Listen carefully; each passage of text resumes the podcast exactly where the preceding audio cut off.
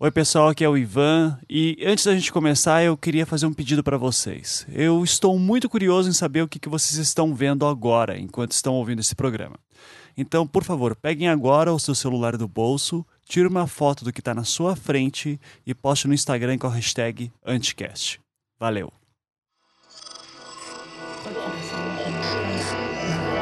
Esse podcast é, apresentado por b9.com.br.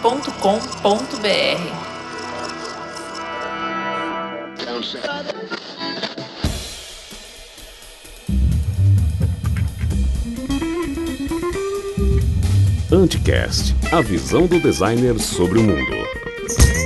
I'm coming, I'm coming, baby, I'm coming, coming, come, come, help me. Sejam bem-vindos a mais um Anticast. Eu sou o Ivan Mizuki, estou na companhia da Maluqueira sempre, Rafael Ancara. Olá, pessoas. Tudo bom, senhor Ancara? Tudo jóia. O senhor não participou deste programa porque Não, tinha eu- coisa mais importante pra fazer? Eu capotei. Você capotou? é, eu te liberei. Tinha- eu tinha viajado 900 quilômetros. Maria. Mas Então- que bom então que você não participou, porque foi mais de duas horas de gravação. Meu Com Deus. com esse tema leve aqui que é Anticast 195, Determinismo Biológico versus Social. Puta, Meu Deus. Cara, isso aqui, olha, sério, se tem, tem uma, começa tudo bem, depois vai degringolando cada vez mais, assim. Então, pra participar dessa, dessa zona gostosa, fui eu, o Pablo de Assis, lá do Papo Lendário, Ana Luísa Keller, a nossa querida baderinista lá de Porto Alegre, que Isso. sempre aparece aqui, ah, o Pirula, finalmente o Pirula veio, né? Pirula. E quem é Pirula? Quem é Pirula, né? É o arqui-inimigo. Quem é? Quem é, quem é esse tal de pirula? De pirula. Mas enfim.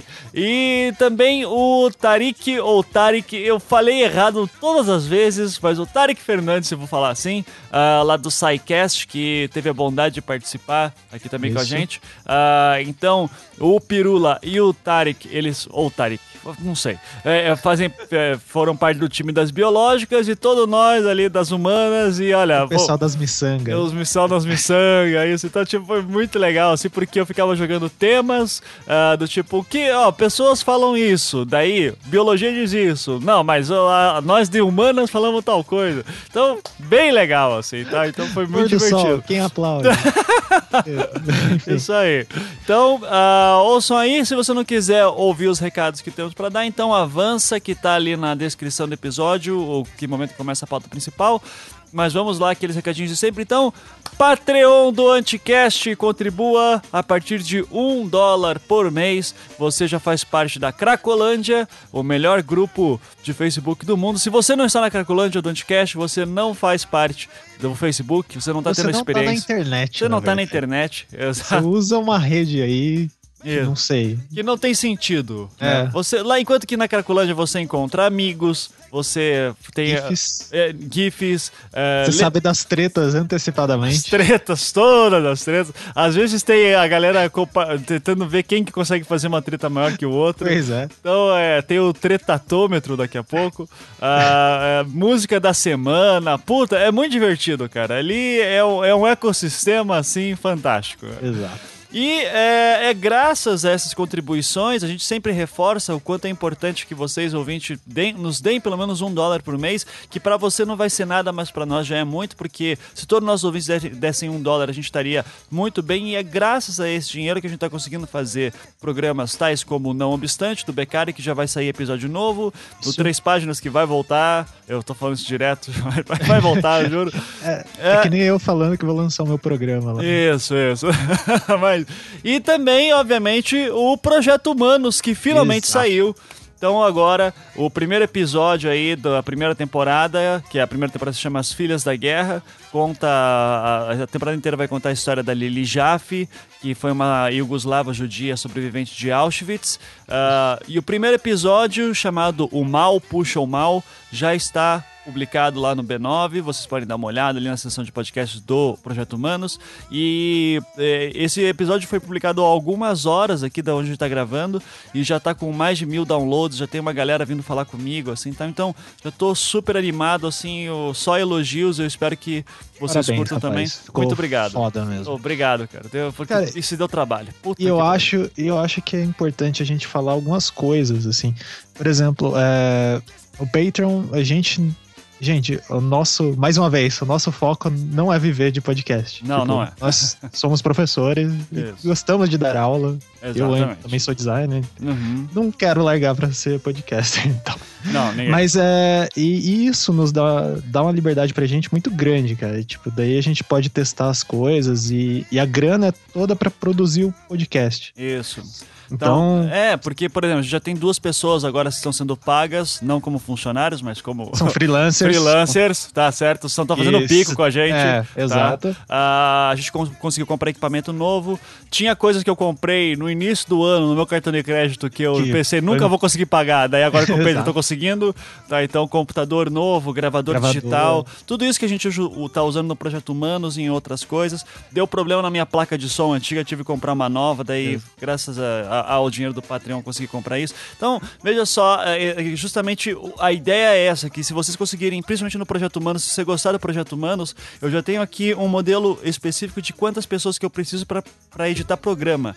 Pra, é, então, se Pra vocês... produzir Isso. é mais fácil. Cara, porque assim, eu vi o Ivan, eu acompanho essa ideia dele do Isso. negócio do Manos. Desde lá do ano passado, quando saiu o Serial, e eu, a gente já ouviu o Radiolab há tempos, assim, daí ele mostrou o This American Life. Uhum. E cara, ele fica falando, porra, podia ter uma parada dessa, como que eu faço, como que eu faço? Daí, do nada, ó, vou lançar um Patreon no Anticast pra gente conseguir comprar as coisas. Aham. Enfim, daí foi toda maluquice. E, cara, é, assim, o, o cara desapareceu por alguns meses produzindo essa parada. É, verdade. assim, se ele desapareceu pra mim, imagina pra família dele, pra mulher dele. Exatamente. realmente desapareceu.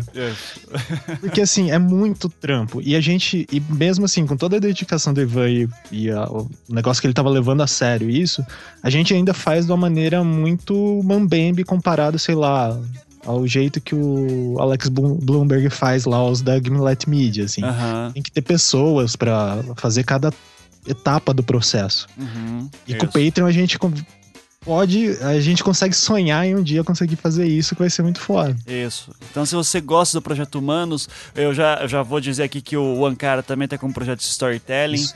que é esse tal do coisa que ele tá querendo fazer. Então, é, Tempos, tem várias coisas gravadas e não consegui editar. É, mas tranquilo, eu sei, eu sei o sentimento. É, mas é só pra reforçar, pra pra terminar essa de vez, justamente que é, esse é o lance, que a gente precisa desse dinheiro pra poder. Se vocês gostaram daquela proposta, já tem gente assim falando que é o serial brasileiro, que é o novo patamar de podcast nacional. Eu acho difícil, até porque vamos lembrar que existe uma coisa chamada Escriba Café que tá fazendo isso aí há muito mais tempo também, né? Exato. Mas é. E é fazendo muito bem, diga-se de passagem. É, agora, ah, eu só quero dizer que é, a gente, se você gostou da proposta e quer vê-la acontecendo mais, eu- a gente vai precisar de recurso. é, ou se não, vai demorar pra cacete. Do mesmo jeito, eu vou tentar É. fazer uma segunda temporada, mas isso vai, é, vai demorar. E se a gente tiver recurso, fica bem mais fácil daí. Beleza? Então, esse é a questão de Projeto Humanos e, e Patreon. E tem uma coisa também aos patrões agora, já um, um- o terceiro recado aqui da pauta, que é... ah, o- está chegando o Anticast 200, né? Isso. E daí vem aquele negócio, o que, que vai fazer, não sei o quê. Qual vai ser a Eu- treta? Eu não acho um absurdo esse negócio que a gente tem que pensar nesses números cheios como alguma coisa especial, tá? As pessoas gostam de coisas. Se fosse pra ser cabalístico, É. eu queria os terminados em 7. É isso, ou em Três. três, exato. Então, mas, ah, já que, eu sei lá, o número 200 é uma marca histórica e legal pra gente, então a gente decidiu fazer uma brincadeira legal pros patrões. Então, atenção, porque já temos mais de 400 patrões, então já é bastante gente, mas você pode participar também, obviamente, que vai ser o seguinte. Quando, ah, uma semana antes, mais ou menos, alguns dias antes de sair o Anticast 200, a gente lança todo o Anticast na quinta-feira. Então, mas alguns dias antes, então provavelmente na segunda, terça, a gente vai ver isso certinho, a gente vai fazer um hangout com os ouvintes. Não é que, atenção, não é que vai ter 400 pessoas numa sala, até porque o, o Hangout não permite Não isso. permite. Mas vai estar eu, o Ankara e o Beccari. E Isso. nós três só vamos abrir a sala pros ah, patrões do Anticast. Só eles vão ter o link.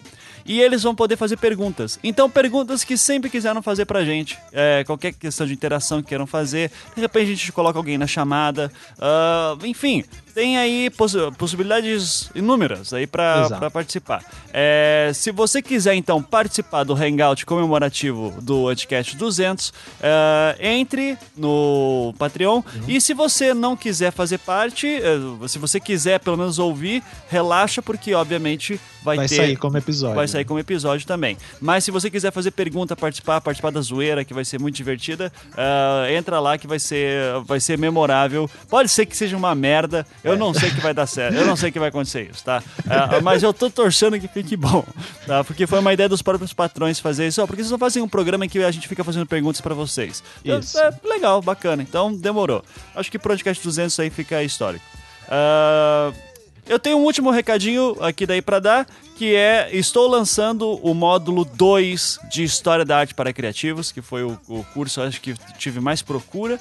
É, então é, eu tô montando ainda certinho o que, que vai cair nesse curso, mas eu já adianto que vai ter uma análise bem profunda da Mona Lisa, que é uma obra fantástica, né, por vários motivos. Ah, vai ter alguma coisa do Goya, que é um pintor também Olha. maravilhoso. Ah, e a gente vai falar alguma coisa também de arte moderna e vai falar também de música. É, eu tô vendo assim certinho o que é mais interessante nessa questão de criatividade, né? De obras de arte extremamente criativas. É, mas já quero avisar que vai correr em outubro em São Paulo. E vai ter um preço promocional aí que os primeiros inscritos vão ter 50% de desconto. Então, já corra aí pro link de inscrição que tá na postagem. Ah, eu, eu digo assim que eu tô montando a pauta ainda porque eu tô. ah, Enquanto a gente tá gravando, tô montando. Depois que o grupo estiver lançado, vai estar tudo montado, tá certo? Mas é. Mas é É, só. mas já fiquem atentos. Mas já fiquem atentos assim, você ouviu isso aqui, tá interessado, é de São Paulo, já clica ali no negócio, fez o primeiro módulo, quer fazer um segundo, clica ali que você ah, vai, vai ser melhor do que o primeiro, eh, espero. Então, Até o Cris Dias fez esse curso. é o Cris então, Dias fez. Então, O ó, mínimo que você tem que fazer é se inscrever. selo de qualidade Cris Dias, né? Isso. Beleza. Então, eu terminei de recado, fala aí, Ancara. Então, é, eu, como sempre, o Pensar Infográfico, meu curso junto com o Fabiano de Miranda. Seguinte, hoje é quinta-feira. Não, na verdade não é quinta-feira, mas vai ser quinta-feira quando você ouvir isso. Exatamente. E é, dia 15 e dia 16, que é o sábado e o domingo, próximo ali, vai ser o Pensar Infográfico em São Paulo. Assim, tem lá, ah, agora tá 455 se você quiser participar de um dia ou de outro. Cada dia é 455. E se você comprar o combo para os dois, tá 819. Daí, é, no outro final de semana, no 22 e 23 de agosto, vai ser o Pensar Infográfico em Belo Horizonte. Esse ainda tem vagas, então é, entrem lá ali no link na, na descrição. Qualquer dúvida, me manda um e-mail de novo no contato arroba que a gente faz você participar do curso de alguma maneira, a gente dá um jeito. Então participem e etc. Isso, aprenda, aprenda que com dados você faz o que você quiser e pau no cu do Caio Gomes. Exato. E, E ah, é, até sobre o Caio Gomes, só uma coisa que teve a, a discussão comigo. Eu, eu, eu, eu discuti com ele no Twitter e no início desse programa eu, eu menciono essa discussão rapidamente e eu chamo ele de Caio Fernandes porque eu sou burro, tá? É. Então, mas desculpa aí. na verdade você tava sendo escroto. Eu, tá, E- não, eu tava, tava zoado, né? Mas tudo bem, vai. É. Fa- Fala aí. É, eu acho que o Beccari tá com curso também. Ah, é? um- é, ele lançou. Só que aí que tá, é só aqui em, em Curitiba, Uhum. no dia 27 do 9. Ele vai fazer uma. Não é um curso, é uma aula demonstração. Tá. Então, você já viu as aquarelas do Beccari? Já. Aquelas paradas malucas? Você não entende como aquele japonês faz aquilo? Por 270 reais, que vai ser no dia 27 do 9, que é um domingo. Você vai poder ir lá às 10 horas da manhã, ali no Nex, aqui em Curitiba, e ver como que ele faz para fazer aquilo. Uhum. Então ele vai mostrar toda a técnica que ele desenvolveu, essas coisas. Enfim, vai ser foda. As inscrições são pelo e-mail pigmentoacademia.gmail.com. Daí deem uma olhada lá. Eu não sei se era pra gente falar disso, mas eu tô falando. Eu tô porque- falando em pau no cu do Becari. É, pau no cu do Tá, Becari, então, eu quero ver milhares de pessoas se inscrevendo nisso. Então, então, se você é de Curitiba e quer ver a, a técnica de aquarela do Becari, é pigmentoacademia.gmail.com. Isso. Qual, qual que é o dia mesmo? Dia 27 de setembro. 27 de setembro. Estou anotando E outra, né, gente? Pessoal de fora, é, assim, negócio de artistas é, é muito caro. aqui. Uhum. É, se for ver uma demonstração, por exemplo, tem um cara que a gente, eu e o Becari pelo menos, a gente gosta muito, que chama Casey Balg. E ele faz uns workshops desse tipo do Becari lá em Nova York, e tem gente que vai do mundo inteiro pra ver o cara pintando. Cara, pega uma passagem de ônibus de São Paulo pra cá, vem, passa o dia ali, vê e depois volta. Vale a Isso, pena. Tá isso. bem barato. Eu tava vendo esses dias um filme que se passava em Lisboa, e daí Aham. é igual Curitiba. É igual. Assim, a arquitetura do centro da cidade e tal é igual. Então, pra que ir pra Europa? Vem pra Curitiba, É, vem pô. pra Curitiba, A. Europa brasileira. É, porra. o cavalo babão. vai, pode tomar, uma facada. vai tomar um tubão no Largo da Ordem, Isso. né? Comer um e- Isso aí. tá. Muito bom. Vai ali no bar do alemão, pede uma carne de onça e diz que. E, e- co- e tira, um, tira uma foto e bota no Instagram e Isso. coloca em minha homenagem aí. É, rouba a canequinha do submarino. É, rouba a canequinha que é pra você levar pra casa, meu. É. que é brinde da casa. Bom, é isso, chega, chega, chega de piadas é curitibanas. Então, muito bom. Então, vamos agora pro programa. É isso, obrigado aí, Ankara. Eu espero vê-lo na leitura de comentários, se tudo der certo. Isso. E fique agora com o programa. Coming, baby. Oh, I'm coming. Coming, come, come, help me. Make your baby.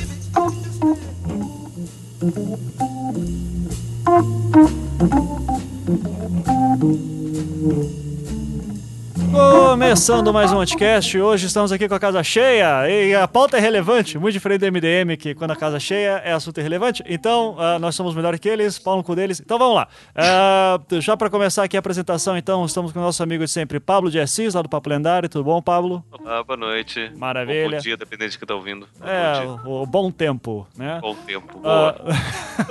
é, Ana Luísa Keller, lá a nossa baderinista de Porto Alegre. Tudo bom? Aê, tudo bom? Maravilha, é um prazer tê-la aqui de novo. E temos dois estreantes aqui, que é uma grande honra tê-los. O Tarik Fernandes, lá do SciCast. Tudo bom, Tarik? Tudo bom, Ivan? Boa noite, pessoal. Boa noite, positivistas de plantão. Excelente. Ah, começou. Ah, calma, começou. Então, o Tarik é do SciCast e é médico e está aqui hoje para fazer... Ainda não. Ainda, ainda não. Tá, tá, tá- Ainda não. Ah, já é doutor, para. Já, já é doutor. né? Vai, vai, vai ser doutor antes de fazer doutorado. Isso é uma beleza. Então, e... É, vamos começar mesmo essa discussão. Eu tô de Aí- consideração, Aí não. E o grande convidado aqui, sério, você, eu vou ter que dizer assim que, olha, pra quem não sabe, é, aqui nós temos o grupo de patrões do Anticast, né? Galera que contribui mensalmente pra gente. E é patrão, tá bom, Tarik? Não é essa coisa de patrono que vocês ficam falando no Ah, SciCast? tá, é, pa- desculpa. É Não, patrão. porque lá a gente tem uma proximidade maior com o ouvinte, sabe? Não fica essa coisa de patrão.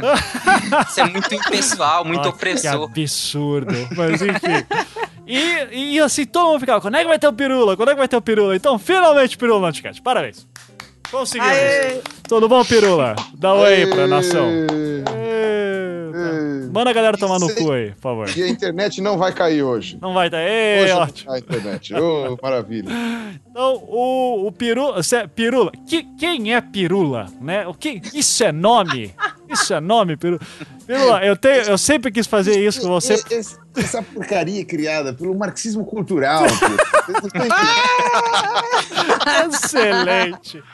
Esse sujeito, meu Deus do céu, mas não sabe nada, Mas, pô. meu Não Deus. leu nenhum livro meu. Olha que absurdo.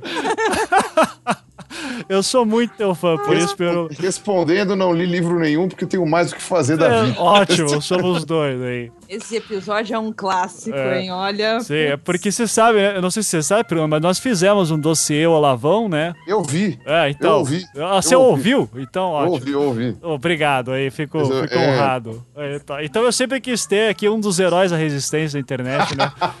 Então, parabéns por tudo, viu? De verdade. Então, É, vamos lá. Eu quero. eh, Ah, e só pra avisar, eu não ganhei vídeo. Infelizmente, eu não ganhei vídeo nem citação nenhum coisa do Olavão, né? Eu só ganhei um comentário lá no podcast e eu fiquei triste. Eu, eu tava esperando um vídeo. mas, ah, um comentário dele? É, um comentário dele em vídeo, assim, sabe? Tem um pessoal ali do Chantal de Anticast. Que é Anticast? Eu tava esperando isso, mas infelizmente não rolou. Mas, mas eu, eu vou ser muito sincero que eu acho que foi a melhor coisa que aconteceu pra você, cara. Ah, é? Ai, Olha, se você soubesse o que eu me arrependo daquela coisa lá. que eu bati palma pra macaco dançar, velho. Putz, o macaco dançou, o macaco dançou. Nossa senhora. Tá até Eu hoje bati- girando, eu né? bati, mas até hoje tem macaco dançando. De vez em quando eu olho pro lado, tem um macaco dançando ali. Oh, meu Deus. Foi porque eu bati palma dois anos atrás, ainda tem gente dançando. Ai, ai. Mas a internet Eu tá aí. arrependi. A internet tá aí pra isso, porra, né? Então. É. Mas vamos lá, gente. Eu tô aqui, todo mundo é amigo, todo mundo feliz, mas eu tô aqui pra brigar hoje, né? Porque é o seguinte, pra, pra contextualizar pro ouvinte, há muito tempo atrás a gente fez. A Ana participou mesmo daquele programa, acho que foi justamente de gênero como construção social. E a gente tinha feito algumas considerações durante o programa dizendo assim, ó, gente, o que é construção social, o que é biológico, né? Porque tinha muita coisa que a galera fala em senso comum pra defender, às vezes, algumas questões, principalmente ligadas a machismo e questão de eh, construção de gênero, eh, que geralmente vem com aquela discussão, porque no tempo das cavernas, né? A gente dizia, porra, mas pera lá, né? Algumas coisas mudaram de, lá, de 100 mil anos pra cá. Então, ah, o, o meu, o meu objetivo aqui hoje é: eu vou jogar uma série de temas. E daí a gente vai, eu, eu vou colocar a provocação, daí eu vou querer que o time de biológicas aqui, que é o Pirula e o Tarik, falem as suas considerações. E eu quero que o pessoal de humanas, o Pablo, a Ana e de certa forma eu também, que eu sou de humano, mas eu vou tentar ser host parcial pra caralho, muito tempo, ah, é, pra, pra gente ver o que que dá disso, né? A gente já fez semana passada um anticast dizendo sobre se a ciência é cética ou não, o Caio Fernandes ficou maluco, né, com a gente lá, Ah, e a gente vai, então, ah, agora, vou colocar uma polêmica. Então eu quero começar já jogando de cara ah, uma, uma coisa que a gente ouve muito aí no dia a dia, e eu vou fazer a seguinte discussão, certo? Ah, então, nessa, até nessa questão sobre diferença entre homens e mulheres e, hoje em dia, questão social. Discussão que eu ouvi, inclusive, duas semanas atrás, num maravilhoso almoço de família. Foi a seguinte: mulher tem bússola quebrada. Por quê? Mulheres não conseguem se, ah, se achar normalmente, elas têm dificuldades em ter direções, elas têm dificuldade em ler mapas, elas têm dificuldade disso. Geralmente o homem tem mais facilidade, e isso vem do tempo das cavernas, quando o homem saía para caçar e a mulher ah, ficava em casa cuidando das crias, ficava na caverna cuidando das crias. Então, por causa disso, hoje a evolução ah, aqueles que os homens que sabiam que para caçar melhor tinham melhor senso de direção, por isso isso tem até hoje, e mulheres que cuidam de filhos são os que melhor se adaptaram. Eu gostaria que o, o, o- o Pirula, vai, que é o nosso. O, Anticast pediu tanto para que ele viesse aqui.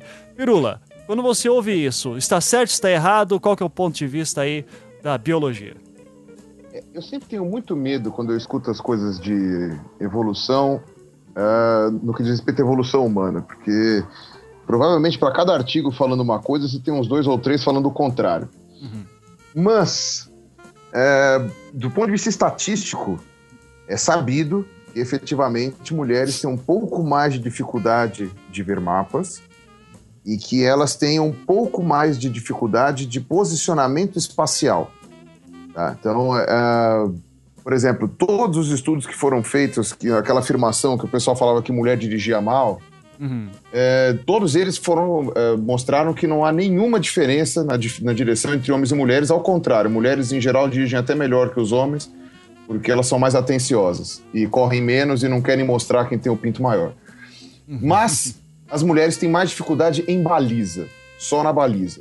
E isso poderia ser uma- um derivado, da, de um, digamos assim, um, um pouco de, de dificuldade que ela teria para localizar espa- espacialmente o carro no tamanho da vaga. Né? Tipo, ah, esse carro não cabe aqui, cabe. Sabe? Não, cabe, não cabe, sabe? Aquela coisa. Ah, no geral, é muito complicado você dizer, porque é, é provavelmente deva ter alguma diferença biológica aí. Não sei se a explicação é essa, da família do Paleolítico lá, porque há muitas discussões sobre essa família paleolítica de que o homem saía para caçar e a mulher ficava cuidando dos filhos, Exatamente. porque é muito provável que muitas mulheres caçassem também, né? Ah, agora, depois da domesticação do fogo, em que o ser humano conseguiu se sedentarizar um pouquinho, semi-sedentarizar, porque a sedentarização mesmo veio só com a agricultura, né? Mas antes da agricultura você podia ter uma semi-sedentarização, ou seja, você ficar um pouco mais de tempo no mesmo lugar até, sei lá, acabar realmente a comida e você ter que trocar. Mas uma coisa, uma coisa assim, é a, é a questão do posicionamento espacial, né?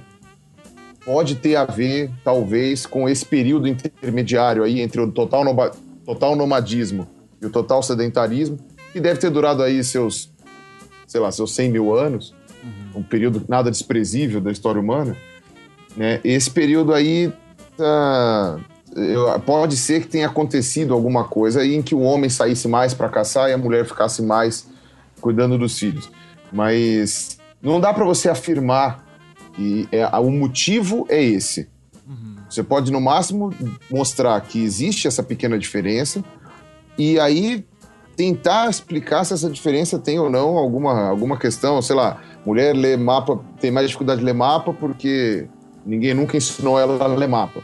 Mas eu, eu, eu particularmente acredito que exista sim alguma diferença biológica, não sei afirmar com certeza se essa diferença é por causa da questão paleolítica, porque esse modelo familiar do paleolítico já não já está se mostrando que não é exatamente o que o que era dito. E não sei, aí Eu posso vamos dizer qual que é a diferença biológica. Pode falar. É, Existe uma diferença na, no desenvolvimento neurológico a partir da, da influência hormonal. Porque é, enquanto antes da, da, da puberdade, você não tem muita diferença entre o cérebro masculino e feminino, né? Ou seja, menino é menina, o- ainda está em desenvolvimento. Mas a partir do momento que você tem o- a, a ação do hormônio hormonal, ah, tem uma diferença muito grande da ação da testosterona e do estrogênio no, no desenvolvimento cerebral. A testosterona ela vai acabar fortalecendo um pouco mais o, o, o desenvolvimento do, da, da parte cortical dos, do, da, da, da massa cinzenta, né? onde tem os, os neurônios. E enquanto o estrogênio vai favorecer muito mais a, ao desenvolvimento da, da, da massa branca. Né? Principalmente do que a gente vai chamar de corpo caloso, que vai fazer a relação entre os dois hemisférios do, do cérebro. E, e aí a gente consegue ver, quando faz a, a comparação do, do tamanho do cérebro, que a, o córtex masculino ele é, ele, é- ele é maior e, em compensação, o corpo caloso feminino ele é maior também. O que, que isso implica? Que ações que requerem é, atenção mais específica ou detalhada, os homens acabam sendo melhor. Ações que requerem é, inter, interrelação de, de diferentes funções, o cérebro feminino é melhor. né? Então, o- a mulher tem dificuldade de fazer baliza porque precisa de uma atenção mais concentrada, mais dirigida, mais para poder calcular a distância e profundidade. E aí, por ser tão específico, o cérebro ele não está tão, tão disposto. né? Em compensação, a mulher consegue fazer três, quatro coisas ao mesmo tempo. né? Consegue É, isso- cozinhar, isso- é, falar isso- por telefone. Essa questão do, fa- do fazer é três, mais quatro coisas ao mito. mesmo tempo- Não, é mas, mas isso daí poderia, isso poderia ser alguma coisa vinculada não à questão da, da família, da, da família não, da- do fato de um caçar e o outro ficar em casa, mas de fato os filhos sempre foram uma responsabilidade maior das mulheres, né? Então o fato de você ter que fazer caça, coleta e com uma criança pendurada em você Uhum. pode, pode ter aguçado mais aí essa questão da mulher fazer mais de uma coisa ao mesmo tempo. Aí. Sim. Uhum. É, mas assim, voltando na parte constitucional, no caso do Paleolítico, e como o Pirulo falou, é, tem discussões em relação a esse papel bem definido, esse papel bem diferenciado é, da mulher ter, ter ficado enquanto o homem caçava. A gente tem sociedades em que não é bem assim, que é inclusive bem o inverso. É, até sociedades indígenas hoje, em que o papel da mulher é muito mais, é, é, no caso de fogo, o homem. Mas, é, e ao longo da, da história, a gente também. Pode, pode ser que começou com um determinismo, aí já usar a palavra aqui, meio biológico, mas ao longo da história a gente foi corroborando isso. E aí é o que eu acredito, né? No caso, é um, a gente vem de um reforço social. Inclusive, esse negócio dos hormônios, por exemplo, do, do, da testosterona e do estrogênio, é engraçado que esse tipo de fator biológico, ele, ele é diferente de acordo com o ambiente. Então, assim, ele se torna importante de acordo com o ambiente em que você está imerso. É claro que, que eles são diferentes. Como ele falou, o Pablo, a questão da testosterona desenvolver melhor ah, o córtex. Mas assim, ele se torna mais forte dependendo do ambiente em que essa pessoa está imersa. Então, se o homem está imerso num ambiente em que exige dele outra coisa, mesmo com, com a testosterona influenciando, pode ser que não tenha tanto esse desenvolvimento. E outra coisa, o desenvolvimento do corpo caloso, no caso que comunica os hemisférios, poderia dar uma vantagem cognitiva. Se a gente parar para pensar bem pragmático, poderia dar uma vantagem cognitiva para a mulher. E, e aí eu faço uma ponte, esse negócio da mulher, eu não sei se o Ivan ainda vai falar a questão da, do da homossexualidade. Ah, vou. Tem um- vou- tá, tá- tá aqui na pauta. Tá aqui Deixa, na eu pauta. falo depois, então. que, eu, que eu vou falar que o Foucault tem uma ideia interessante, né? Que, que é a questão de, em vez de ficar procurando tanto as bases é, biológicas da diferença, como se a, a diferença fosse se tornar mais forte. Ele, ele meio que combate isso para a gente viver a diferença e, e- e introspectá-la e não ficar procurando tantas é, entre aspas, picuinhas biológicas. Mas em relação a, a se existe ou não, é claro que tem, porque tem centenas de anos de, de evolução social e biológica colocando a mulher num certo papel. Então era é óbvio que iria ter uma certa diferenciação. Mas é como eu falei, a diferenciação biológica ela depende de fatores ambientais. É, eu acho que Mas- tem uma interação Ah. muito grande aí, ah, nesse sentido, realmente de, de ter uma parte de reforço. Tem a, a parte da diferenciação biológica, né, que a gente conhece, né, através dos hormônios e tal. Mas eu acho que sempre numa, né, numa troca com, com, com a diferenciação, ah, né, conforme a construção social que se faz. Porque se a gente for também parar para pensar, poxa, por que que tem essa coisa assim? Eu, eu olho com muita desconfiança essa coisa assim, ah, a mulher é, é mais multitarefa do que homem. Cara, eu vejo tanto homem multitarefa por aí, né? Claro, não dá para basear nas minhas impressões, mas assim, ó, eu vejo multita- homem multitarefa o tempo todo, eu vejo mulheres que, que sabem ah, pilotar aviões, eu mesma sei fazer baliza melhor que vários homens que eu conheço. Então, assim, ó, eu acho que tem também uma questão que a gente tem que, que, a gente tem que trazer para cá, que é uma restrição histórica do, da mulher no espaço. Tá? E quem é multitarefa? É, Isso é mito. É, eu, eu também Aham. acho, só que vai muito no senso comum, assim, e até serve para justificar que o- a divisão sexual do trabalho fique com as mulheres, mas isso daí já é outro ponto, né?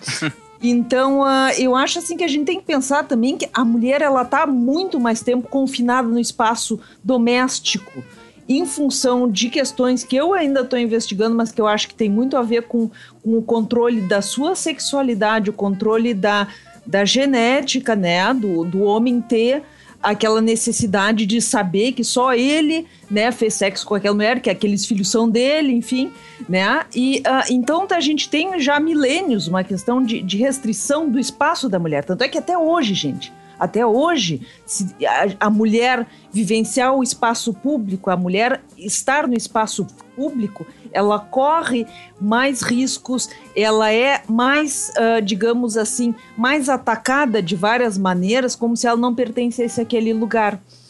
Então eu acho que isso também a gente tem que trazer. A gente, né, a gente tem que ver que isso está acontecendo não é há 500 anos, há 100 anos. Isso está acontecendo há alguns milênios já, né? É, é que eu sempre dou o exemplo disso da questão do condicionamento social, por exemplo, da meni, por exemplo, duas crianças em casa, um menino e uma menina.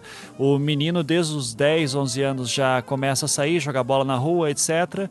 E os Exato. pais dizem que a menina não, não pode sair porque você é menina, tal. Tem e- que ficar costurando em casa, tem que aprender a, a trocar a falda do irmãozinho, tem que tem que aprender a, a, a, a, a, dançar ou até não se mover tanto. Isso é uma coisa que a gente também tem essa coisa assim de, de não estimular nas meninas a própria, a própria movimentação física mesmo, né? O exercício, o esporte, ainda são coisas fortemente né, direcionadas pro pro, pro homem. Até por questões assim estéticas. Ai, mas tu não vai fazer muito exercício porque senão tu vai ficar muito masculino, tu vai ficar muito. Aham. Né? Então eu acho que isso daí também é- é- começa a configurar uma falta de estímulo no cérebro das mulheres. E, e daí a coisa retroalimenta. É. É, né? mas, é a mas, minha mas impressão.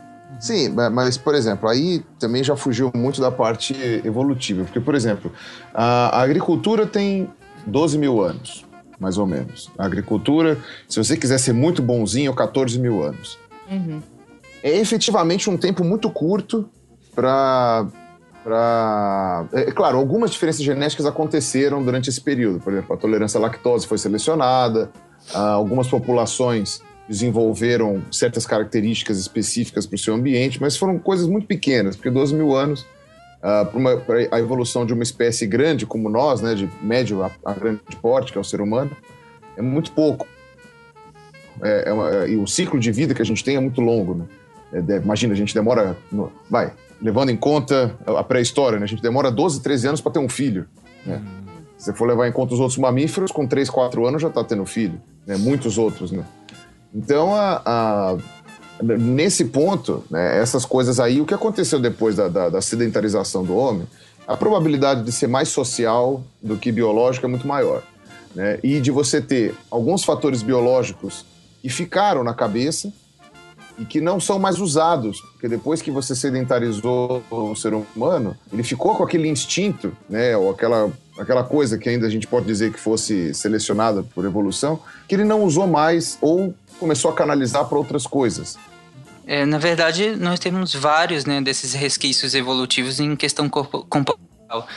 É, a gente vê muito isso em bebês, né? É, os bebês, eles, eles basicamente agem por, insti- por instinto, né? E muitos não fazem mais sentido no, hoje, na, nossa, na sociedade que nós vivemos. Exemplo. É, por exemplo, é, temos, ah, por exemplo, é, eles, quando os, os bebês são submetidos a uma situação de estresse, geralmente de medo, eles tendem a correr para cima do objeto que gera medo, no sentido de atacá-lo. Né, no sentido de, de você ataca primeiro porque não faz sentido ele correr, até porque ele não consegue né, a longas distâncias. Nós temos várias coisas que, que não, não, não são tão mais precisas e, e coisas que são muito interessantes. Por exemplo, é, nós tendemos, sempre que a gente vai conversar com um bebê, a baixar e, e fazer contato visual com ele sempre perto, né, alguns centímetros do rosto dele. Isso é natural, todo mundo faz isso, porque eh, o ponto focal deles é geralmente, em média, a distância entre o seio e o rosto da mãe levemente inclinado para o lado eh, do seio. Então, essa distância média geralmente é o, é o ponto focal do bebê, é onde ele consegue ter uma imagem nítida. Mais do que isso ou menos do que isso, a imagem é borrada e ele não se familiariza. Então a gente tende naturalmente, a- quando vai conversar com bebês, a aproximar o rosto do bebê. Geralmente pode perceber que é essa distância entre o seio e o rosto da mãe. Mas outra coisa que eu queria concluir, é que o Pirolo tinha falado, que o nosso período de agricultura até agora, evolutivamente falando, ele é muito pouco para evolução, né, no sentido evolutivo. Um- que, por exemplo, um dos mecanismos da evolução seria mutações, mas para a epigenética ele não é tão longo assim, né, no sentido de a epigenética seriam é, moléculas que marcam DNA, marcam é, partes de sequências de DNA e eles fazem, é, ela faz, essas moléculas fazem essas sequências serem transcritas ou não. É, ou seja, a gente apresenta ou não aquela característica. E pela epigenética não é um tempo tão grande assim. E a epigenética ela é extremamente influenciada pelo ambiente. Então, eu vou dar um exemplo besta para ficar mais fácil. É, se a gente está num ambiente de extremo estresse, pode ser que esse estresse desencadeie a, a liberação de uma molécula, que a, a gente chama de talvez uma metilação do DNA, em que a gente insere essa molécula no DNA e impede a, a transcrição daquele gene ou, daquela sequência de, de, de nucleotídeos, e aquela sequência ia produzir tais proteínas, que iam produzir tal efeito no corpo. Só que como a gente é, suprimiu ela por um efeito do ambiente, a gente não produz mais. E o interessante da epigenética é que não só você não produz mais, como você consegue passar essa informação para sua prole, e não necessariamente alterando o DNA, que seria um processo evolutivo muito mais longo, né? Só Precisaria altera de a muito... marcação. Exatamente, se você só altera uma marcação do que, que o DNA vai fazer no seu corpo. E você É, pode passar isso para sua prole. Seria, é o que o pessoal chama de neolamarquismo, né? Não, é, não, é, não seria É, eu já, lamarquismo. eu já ia porque- perguntar isso.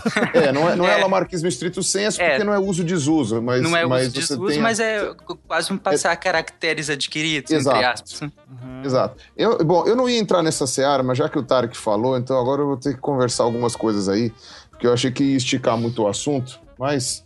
é, porque o negócio é o seguinte: quase tudo que a gente vê na, na- na gente, né, na- em todas as espécies, né, você tem um fator genético e um fator, um fator condicionante ambiental. É, claro, não, não a parte estrutural, né? Dois olhos, duas orelhas, sei lá, uma boca, essa daí não, não tem a ver, mas o que diz respeito a comportamento, isso é muito claro, por exemplo, quando você vai estudar os bichos mais epigenéticos que existem, que são, por exemplo, os bichos que fazem metamorfose, né? Porque a, a- uma lagarta se transformar em borboleta, por exemplo, isso daí é essencialmente um fenômeno epigenético, né? Ela vai desligar alguns genes e vai ativar outros que ela já tem, né?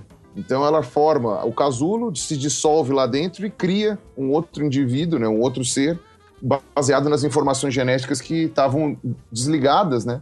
Você liga que nem um interruptor, assim, né? Então, ah, nesses estudos, a gente percebe que, por exemplo, o ambiente vai determinar quanto tempo que a lagarta vai demorar para virar borboleta. Ou seja, ah, e, e tudo isso, né? Determina tudo. Qualquer comportamento que você veja nos animais tem algum fator ambiental que determina. Então, a temperatura subiu demais, então a, a- a estação reprodutiva passou a, a demorar tanto a mais.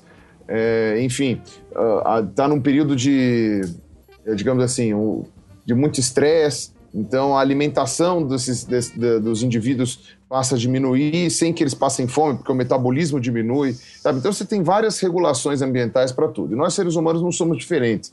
tá? Não sei se vocês já foram. né, Esse é um exemplo muito bom para tudo. É, não sei se vocês já foram no médico quando era criança. Eu não fui, porque na minha época eu não fazia isso, mas pessoal Não hoje tinha vai no médico quando você era criança? A gente começou a medicina tem pouco tempo, tá? Não, tô falando assim, aquela coisa da, de você ir no médico e ele falar, você vai ficar com tantos por cento de altura. Vai ficar com. Uhum. Você vai chegar até 1,90, você vai chegar até 1,70. né? Nossa. É, tem- tem- hoje o pessoal fala isso com uma certa precisão. Né? Só que isso que o médico fala é a altura máxima que você pode atingir. Não quer dizer que você vai chegar nela. Porque você tem uma questão alimentação, você tem uma questão de estímulo, no caso esportes, essas coisas assim. Sendo que alguns esportes podem estimular a altura e outros podem é, inibir natação, a né? altura, né? Então, por exemplo, você, sei lá, aquelas meninas que fazem ginástica olímpica, geralmente isso inibe a, a altura, né? Ela cresce um pouco menos porque é muito impacto nas, na- nas juntas, né? Ah, o basquete estimula a altura, né? Enfim, tem um monte de coisas. Mas nunca é uma coisa es- estritamente evolutiva, essa é bi- biológica. Você tem também a questão ambiental. Inclusive, Pô, é não dá questão pra. Não dá pra colocar o médico no Procon, então, se não atingir a altura? de- Não, não dá, porque ele vai falar Pô. que você não comeu direito, que você não, não Ah, não, mas eu paguei a consulta. Você não dormiu direito. O sono é extremamente importante para isso. Isso, sono, né? Porque é onde você vai liberar o GH, né? Pra fazer o Aham. crescimento. É, então, o, o negócio é o seguinte: você tem então toda a questão ambiental e a questão genética agindo em conjunto. E isso é um mecanismo de economia do organismo. Né? Isso, sim tem a ver com evolução também, né? Você tem um mecanismo de economia. Então, por exemplo, para que, que eu vou ativar um gene que vai fazer fulano gastar mais energia, sendo que o ambiente não está propício a isso? Sabe? Para que, que eu vou fazer o fulano crescer até 2 metros de altura, sendo que ele come uma quantidade que só vai fazer ele sobreviver se ele tiver até 70 quilos? Sabe? Quer dizer, você tem todo uma, um, um equilíbrio, né, para fazer isso. Sabe uma coisa muito interessante? O Tarek me corrija se eu estiver enganado, mas eu li uma vez um artigo que falava que a longevidade em muitos países na Europa né, está relacionada a um gene, tem um gene para longevidade, que é um gene conhecido, já sequenciado, só que não necessariamente ele vai ser ativado. Então, por exemplo, ah, tem um bisavô que viveu 110 anos, tem uma bisavó que viveu 108 anos, tal, não sei o quê. Você tem, pode ser que você tenha esse gene, mas esse gene ele é ativado ah, por determinados fatores durante a sua vida. Os caras estavam estudando de que passar fome em um determinado período facilitava a ativação desse gene. Ninguém sabia explicar por quê. Então, por exemplo, ah, eles estudaram aquelas pessoas que viveram na- da, da- da Segunda Guerra Mundial na Europa, né? Sim, no holocausto. Que passaram muita fome, né? Não necessariamente os judeus, mas todo mundo na Europa passou fome na Segunda Guerra. né, ou foi virou soldado, ou, ou se refugiou nas montanhas, não chegava comida. Então, todo mundo teve racionamento de comida na Europa, na Segunda Guerra Mundial. E boa parte das pessoas que sobreviveram, né, você tem um índice muito maior de pessoas longevas. Né? Muitas do- dos, dos sobreviventes da Segunda Guerra enterraram seus filhos, por exemplo. Enterraram os netos, mas vi- sobreviveram, ficaram com 110 anos, alguma coisa assim. Então, eles estavam estudando isso daí. que, Eventualmente, não era conclusivo o estudo dizendo que era por causa da fome que eles passaram. Esse era aquele, aquele gene que tinha relação com a telomerase? Eu não me lembro. Bom, a- o envelhecimento tem a ver com a telomerase, né? Né, então, eu acho que esse eu acho que era aquele que, que tinha a ver com telomerase. Acho que é esse. Mas a questão, essa questão de genes é interessante porque, como o Pirulo falou, a questão de eh, inatividade e atividade dele, ela não é aleatória, até porque os mecanismos de epigenética a gente não usa só para isso. Por exemplo, no seu corpo, a célula do seu fígado, o hepatócito, ele é a mesma célula que tem no seu osso, um osteoclasto. Mas é, morfologicamente eles são completamente diferentes. Então você para para pensar como que o, corpo sabe que aquela matriz celular precisa se diferenciar numa célula que é, do osso que vai precisar ter as organelas completamente diferentes, não diferentes, mas em quantidades diferentes, morfologicamente diferentes daquela célula do seu fígado, que vai precisar de um outro tipo de organela, uma quantidade diferente de organelas, né, no hepatócito. Isso é também é, é, marcadores epigenéticos, que vão lá no DNA, inativa, como se fossem umas chaves mesmo, inativa e ativa certos genes, certas sequências de, de DNA que vão codificar proteínas para fazer uma célula de um jeito ou de outro. Mas, é, por exemplo, para esquizofrenia, nós temos vários genes já identificados, só que a gente ainda não sabe exatamente se são esses genes que estão fazendo a manifestação da esquizofrenia. Isso excluindo a parte ambiental, fazendo só a, a questão de inativação ou não por outros mecanismos. É, alguns genes, eles te dão uma chance, às vezes, de 0,7%, 1% e pouco, de você ter, apresentar a esquizofrenia. Mas se você tiver, por exemplo, um, um parente muito próximo, geralmente de primeiro grau, essa chance pode aumentar até 10 vezes ou, ou um pouco menos. Então depende muito de, de muitos fatores. E o ambiente, claro. Claro. Bom, é foi impressionante como foi longe do papo da mulher com bússola quebrada, né? Então, é, E chegou no lugar nenhum também, né? Chegou a lugar nenhum. É, então, exatamente. ótimo. Então, mas, é- mas muito bom, assim, porque já deu pra.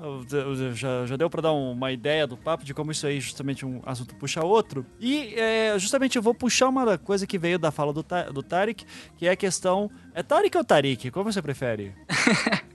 Então, é Tarik. É mas Tarik. Pode, pode ser Tarik, tanto faz. Tarek, então, show. Tarek, é, você falou em- a questão ali, até antes de você cair, do lance do, do bebê e instinto, né? Então, eu, Uhum. eu vou lançar só duas palavrinhas aqui e eu quero que você ou Pirula ah, fale suas eh, considerações. É, instinto materno. Vai. Tipo, Ixi. Elizabeth Badanter, posso? Mas aí, boa, é uma boa. Ana, não, não. Ana, eu, Vai, que- eu quero você, você como uma militante aí, por favor. Qual que é a sua visão do instinto materno? E eu quero daí que os nobres ah, biólogos aqui, ou, ou- ou- e médico, futuro médico, futuro doutor, fale aí pra gente, por gentileza. Então, qual- Olha só, assim, ó, eu- o que eu posso, o que eu posso dizer a respeito é assim, eu, eu conheço melhor o, o material que foi produzido, né, os estudos da Elisabeth Badinter, né, na França, que escreveu, né, fez um estudo histórico e cultural a respeito, né, do, de como é que a, a maternidade é construída socialmente e tal, e, e como em, em diversas épocas anterior à nossa agora, que é uma época muito assim de, de glorificar a maternidade, a criança é, é a rainha, é rei da casa, sabe? Que tudo tem que ser super cuidado. Por quê? Porque hoje a gente tem a, a, a faculdade de poder escolher quando vai engravidar, então tu realmente quer aquilo, tu quer ter aquele filho, então tu tem que dar o máximo por ele, tararau. Ela fez um estudo histórico, né, dos séculos 18, 16, 17, né, na Europa, na França, e ah, chegou a uma conclusão assim que por alto é dizer assim, olha, a, a maternidade não é uma coisa instintiva, natural, uh, né, assim, inscrita no, né, no, no cérebro das mulheres como uma linha de comando, né, que, que, que faz com que elas, né, se devotem àquele filho para a sobrevivência daquela criança. Não, porque olha só, não é, os costumes eram outros naquela época, até as mães nem criavam os filhos, quem criavam eram amas e tal. Aqui também, no, nos estudos de, de história do Brasil, também esse costume também vai ser trazido para cá.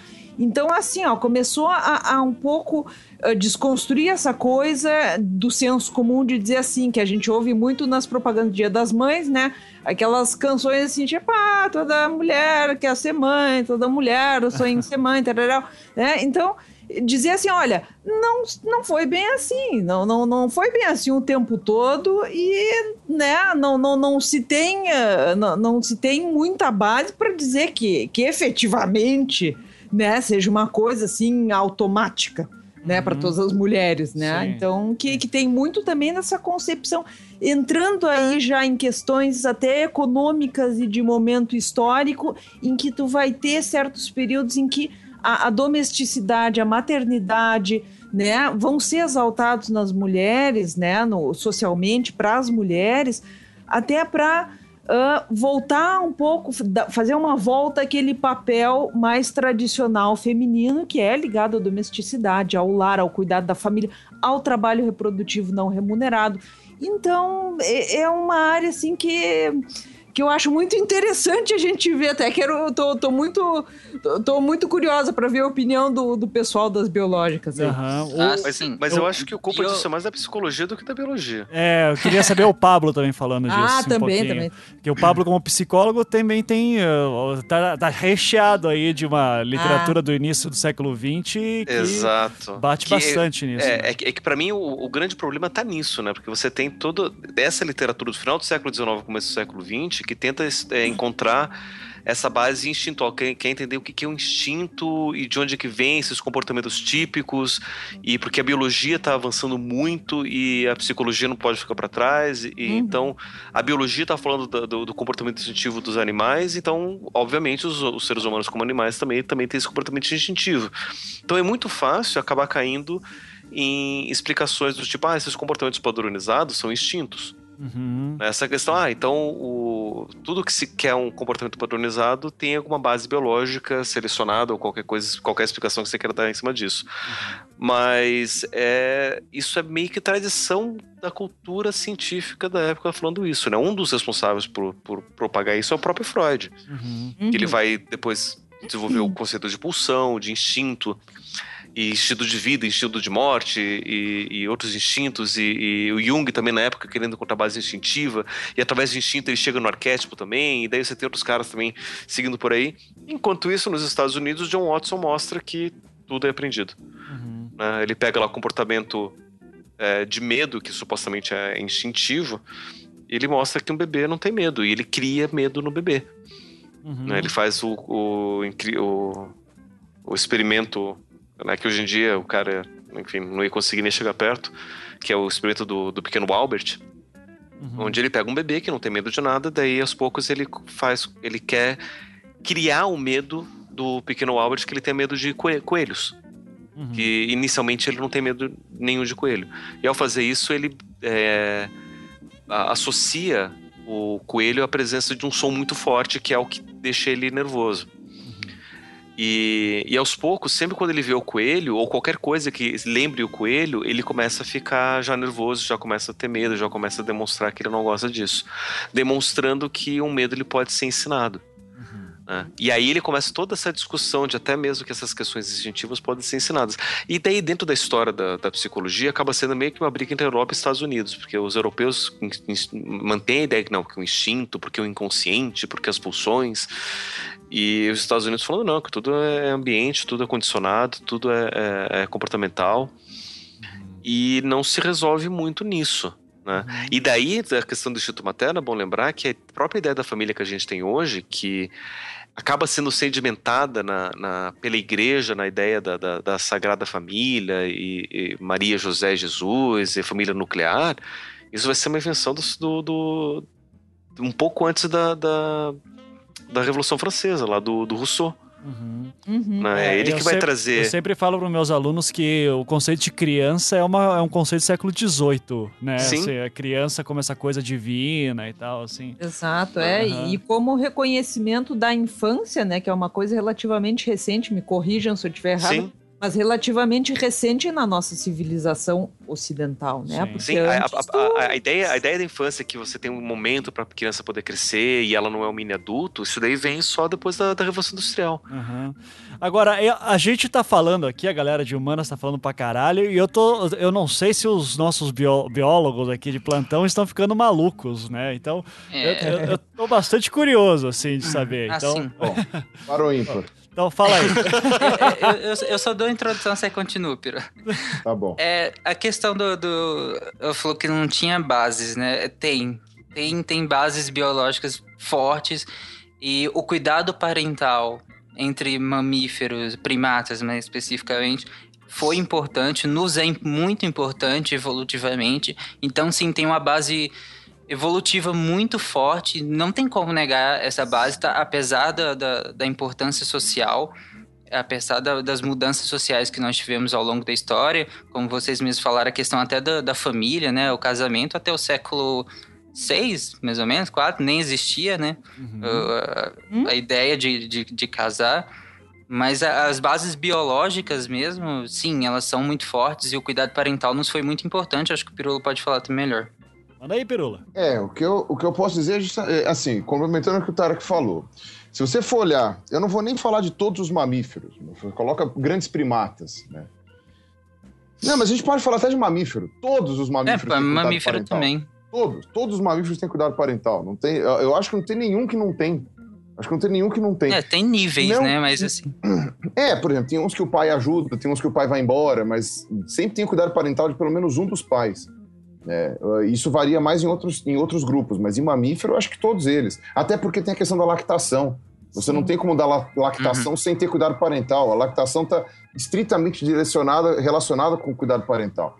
É, mas Então- o que eu, eu acho assim que não é nenhuma questão. Eu acho que isso daí não, não, não- Acho que isso é pacífico, assim. Eu acho que tem sim a questão do cuidado parental. Eu acho que existe até, né, estatisticamente, são. Parece ser assim que a, a maioria das mulheres quer ter filhos, até porque, né, a gente. Senão a gente já estaria, talvez, como espécie, seriamente comprometido. Mas ah, o, que eu, o que eu acho que a, a Elizabeth Badinter vai contestar é essa, essa inculcação do instinto materno como, digamos assim, um- uma coisa ah, obrigatória, uma coisa determinante Ah, para todas mas as isso mulheres. daí, Mas, Ana, isso daí acontece com tudo. Por exemplo, ah, o que a gente estava falando? Ah, a gente tinha falado a questão da, da- sei lá... ah, bom, não, não precisa nem dar os exemplos que a gente já falou, que eu já esqueci. Mas, o, por exemplo, é óbvio que, que vão ser... Tudo, tudo que você vai falar em biologia, por exemplo, é um gráfico de sino. É sempre um gráfico de sino. Nunca é uma coisa reta.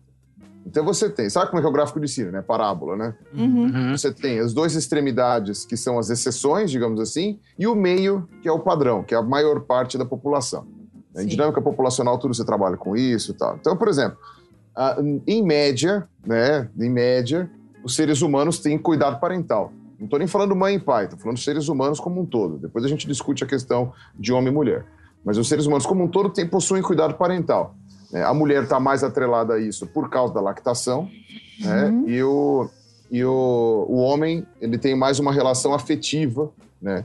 Que, que também acontece. Mas óbvio que você tem muito ponto fora da curva. Tem um monte de ponto fora da curva de mulheres que não tem nenhum tipo de, de, de, de talento ou de, sei lá, vontade. Ah, inclusive aquelas mães que têm até, mas aí o, o Pablo pode explicar melhor, né? Que tem a depressão pós-parto, então elas querem matar a criança. Tal. Isso do ponto de vista evolutivo, né? Antes de existirem obstetras, antes de existirem médicos, antes de existirem, ah, ah, sei lá, o, o- o- como é que é o nome lá do, do negócio lá que te tira, tira a guarda do teu filho? É, Juiz. Conselho, Conselho tutelar. tutelar? conselho tutelar. Antes de existir conselho tutelar, a quantidade de mães, sei lá, 200 mil anos atrás, que tiveram filhos, entraram em depressão pós-parto e afogaram as crianças, sabe? A, a- a gente não tem como saber. Mas esses pontos fora da curva, eles não são numerosos o suficiente para eliminar a, a, a linha normal, né, que seria a quantidade maior, majoritária de pessoas que possuem cuidado parental. Isso não precisa nem ser genético. Você pode fazer isso com uma criança adotada, por exemplo. Você pode fazer isso com um sobrinho, um, um, um afilhado. Né? Essa questão da criança para cuidar, etc. E tem, é, claro, né, alguma coisa hormonal nisso daí. Agora, é óbvio, ah, você não pode também dizer que só por causa disso vai acontecer um monte de coisas. Muita gente hoje, por exemplo, esses estímulos, esses impulsos maternais ah, são, são, por exemplo, colocados em, em outras espécies. Então, por exemplo, a pessoa fala: não quero ter filho, eu prefiro ter um cachorro. E trata o cachorro igual criança. E, e tá feliz assim, entendeu? Essas coisas podem acontecer e às vezes. Agora, por exemplo, o que ele falou, o que o Pablo falou sobre o estudo do Watson, eu não, eu não li o estudo do Watson, tá? Eu não sei direito em detalhes, mas pelo que você me falou aí, o fato dele ter gerado medo, por exemplo, nas crianças, isso não quer dizer que o medo não é genético. Não É, é mais, é mais um Não, a- condicionamento de padrão de pensamento, né? Você Ah, Não, pode- não é um então, instinto. A, a- a a- ferramenta tá ali, você tá ativando ela ou não ao seu bel prazer, mas a, A mas- questão, a questão do Watson não é questão do medo de ser genético ou não. A questão é de ser instintivo você. Ou natural. Por exemplo, tem, tem gente que diz, Ah, não, medo de então. barata é instintivo, né? É natural, você não precisa Sim. aprender a ter medo de barata, isso já se desenvolve naturalmente. Isso Eu daí que foi acredito- que o Watson contestou. Mas Então, aí, aí eu- não é eu- bem, eu- não é eu- bem um eu instinto, né? eu truco. É um padrão de pensamento, né? É um padrão de resposta cerebral. O- a É, ques- eu truco. esse medo. Eu acredito que existe assim memória genética, porque não é possível É, a quantidade de pessoas que nunca tiveram nenhum problema com, por exemplo, sei lá, uma aranha, que nunca foram picadas por aranha ou coisa assim, elas têm pavor de aranha. Pavor. Só- Pavor patológico de não poder ficar lá dentro. Gente que nunca viu uma cobra na vida. Eu fiz estágio no Butantã, eu já vi isso acontecer. A pessoa nunca viu uma cobra na vida, pessoalmente. Quando ela vê a cobra, parece que ela tá vendo o capeta. Essas Mas- coisas. mas aí- Mas, é, é, ensinadas. Pirula, mas esse tipo de, de, é, de argumentação geralmente ignora-se a criança até uns certos anos de idade, porque o contato dela com padrões de comportamento dos pais ou de pessoas próximas nos primeiros anos de vida condicionam muito esse tipo de medo. Aí, por exemplo, você É, pode tem conversar com uma pessoa adolescente. É, então, mas você pode conversar com um adolescente e ele fala: olha, eu nunca vi uma cobra, ou eu, eu, eu não tive contato com baratas, tá? É impossível, mas eu não tive contato com baratas. Só que pode ser que nos primeiros anos de vida ele ouviu, ouviu padrões de comportamento que foram negligenciados porque era um bebê e ninguém É exatamente. dentro, melhor. Eu acho, eu, eu, eu sou cético com relação a isso. Eu acho que tem alguma coisa biológica assim. Eu, Teria, inclusive, a ver uma questão de sobrevivência. Porque- Eu, eu acho que teria os dois, né, Pirula? Porque eu acho que é muito como o Tarek falou também, antes mesmo de tu conhecer o bicho pessoalmente, tu já tem a tua avó, tipo, dando Uhum. grito quando fala do, né, quando, ah, quando eu vi aquela barata, não sei o quê, porque são bichos horríveis, tarará. Então tu já tem toda uma cultura, assim, né, um, um- né, um inconsciente coletivo te dizendo assim, olha, aquilo é perigoso, aquilo é nojento, aquilo é isso, aquilo é, sabe? Então, e a gente fala, a gente nem percebe, influencia? Né? Deixa eu, dar, claro. deixa eu dar um exemplo até que eu acho que o Pirulo vai, vai, vai aceitar aqui. né? e as pessoas que, que temem a Deus, sem nunca ter visto ele. Exatamente. Ah, não, mas aí é outra coisa. Você- Ah? Mas tem, mas tem um monte de neurocientista Não, não é procurando Deus no cérebro. Não é Vai a mesma negar. coisa, É a mesma Deus- coisa. Não, é, é, mas é toda é essa questão da cultura que condiciona Não, não, um determinado padrão de medo, Não, de, não, de comportamento. O exemplo de Deus não é inválido. Por quê? Porque eu posso, por exemplo, eu não tenho medo de cobras, mas eu nunca vi uma cobra. Quando eu vi uma cobra, eu vejo que eu tenho medo. Eu tenho um, um piripaque. Ninguém nunca viu Deus para saber. Então, tipo, é uma coisa completamente diferente. A gente Olha, não tá tem falando de um medo. Ah, mas a ideia de Deus tá Deus, muito hein? presente. Ah, mas é só uma ideia. mas- Não, mas- pera. Sim, Não, sim, não, mas claro. é- aí a gente mas- tem mas- que não, entrar não, não, na não. questão A epistêmica. ideia é exatamente essa. Eu acho que aí já tá misturando alho com bugalho. Não, Não, não, não. Mas justamente, aí é que eu ia Não tá. entrar. É questão de fé. Fé não se prova. Fé, ela é revelada. É aquela verdade revelada que a pessoa Não. tem ou não tem, enfim. Mas aí tu não pode, né? Tu, não, não é uma coisa verificável ali, né? Não, não, então. mas, a, mas, a, mas a questão justamente é essa. A pessoa nunca viu cobra na vida, então ela nunca pôde experimentar se ela de fato tem medo ou não. Mas di- diante de todo esse condicionamento cultural, social, que leva ela a ter uma, postura, um comportamento de medo diante da cobra, só que daquele momento que ela vê a cobra, ela se comporta de jeito que ela nunca manifestou, mas sempre foi condicionada a, da mesma forma como todo comportamento religioso, supersticioso e tudo mais. Eu acho que esse, esse condicionamento, aí a gente volta para a questão que o Ivan colocou do, do instinto materno, assim, eu acho que, que isso daí também a gente tem, o, o- de- de- em determinados momentos históricos, tu vai ter ah, condicionamentos sociais muito mais carregados em cima disso, porque assim, ó, faltou definir quando a gente começou a falar de que instinto a gente está falando, é do instinto de reproduzir, de cuidar de uma criança que é- é- é- é que, que tá ali em defesa, que a gente sabe, né? Qualquer adulto reconhece, ou do, é do instinto de ser aquela mãe que a gente idealiza hoje. Quer dizer, Posso, posso a tá contextualizar falando, isso? né? Po- po- Pode até contextualizar isso, Ana, que acho uma boa, uma boa provocação tua, assim, só pra gente colocar isso melhor em termos. Hum. É, eu vou falar até de um- uma conversa que eu tive uma vez com uma aluna minha, ela tinha acabado de dar à luz, é, e daí ela em sala falando assim, olha, porque agora eu sou mãe, então eu tenho uma relação com meu filho que você jamais vai ter com o filho que você tiver.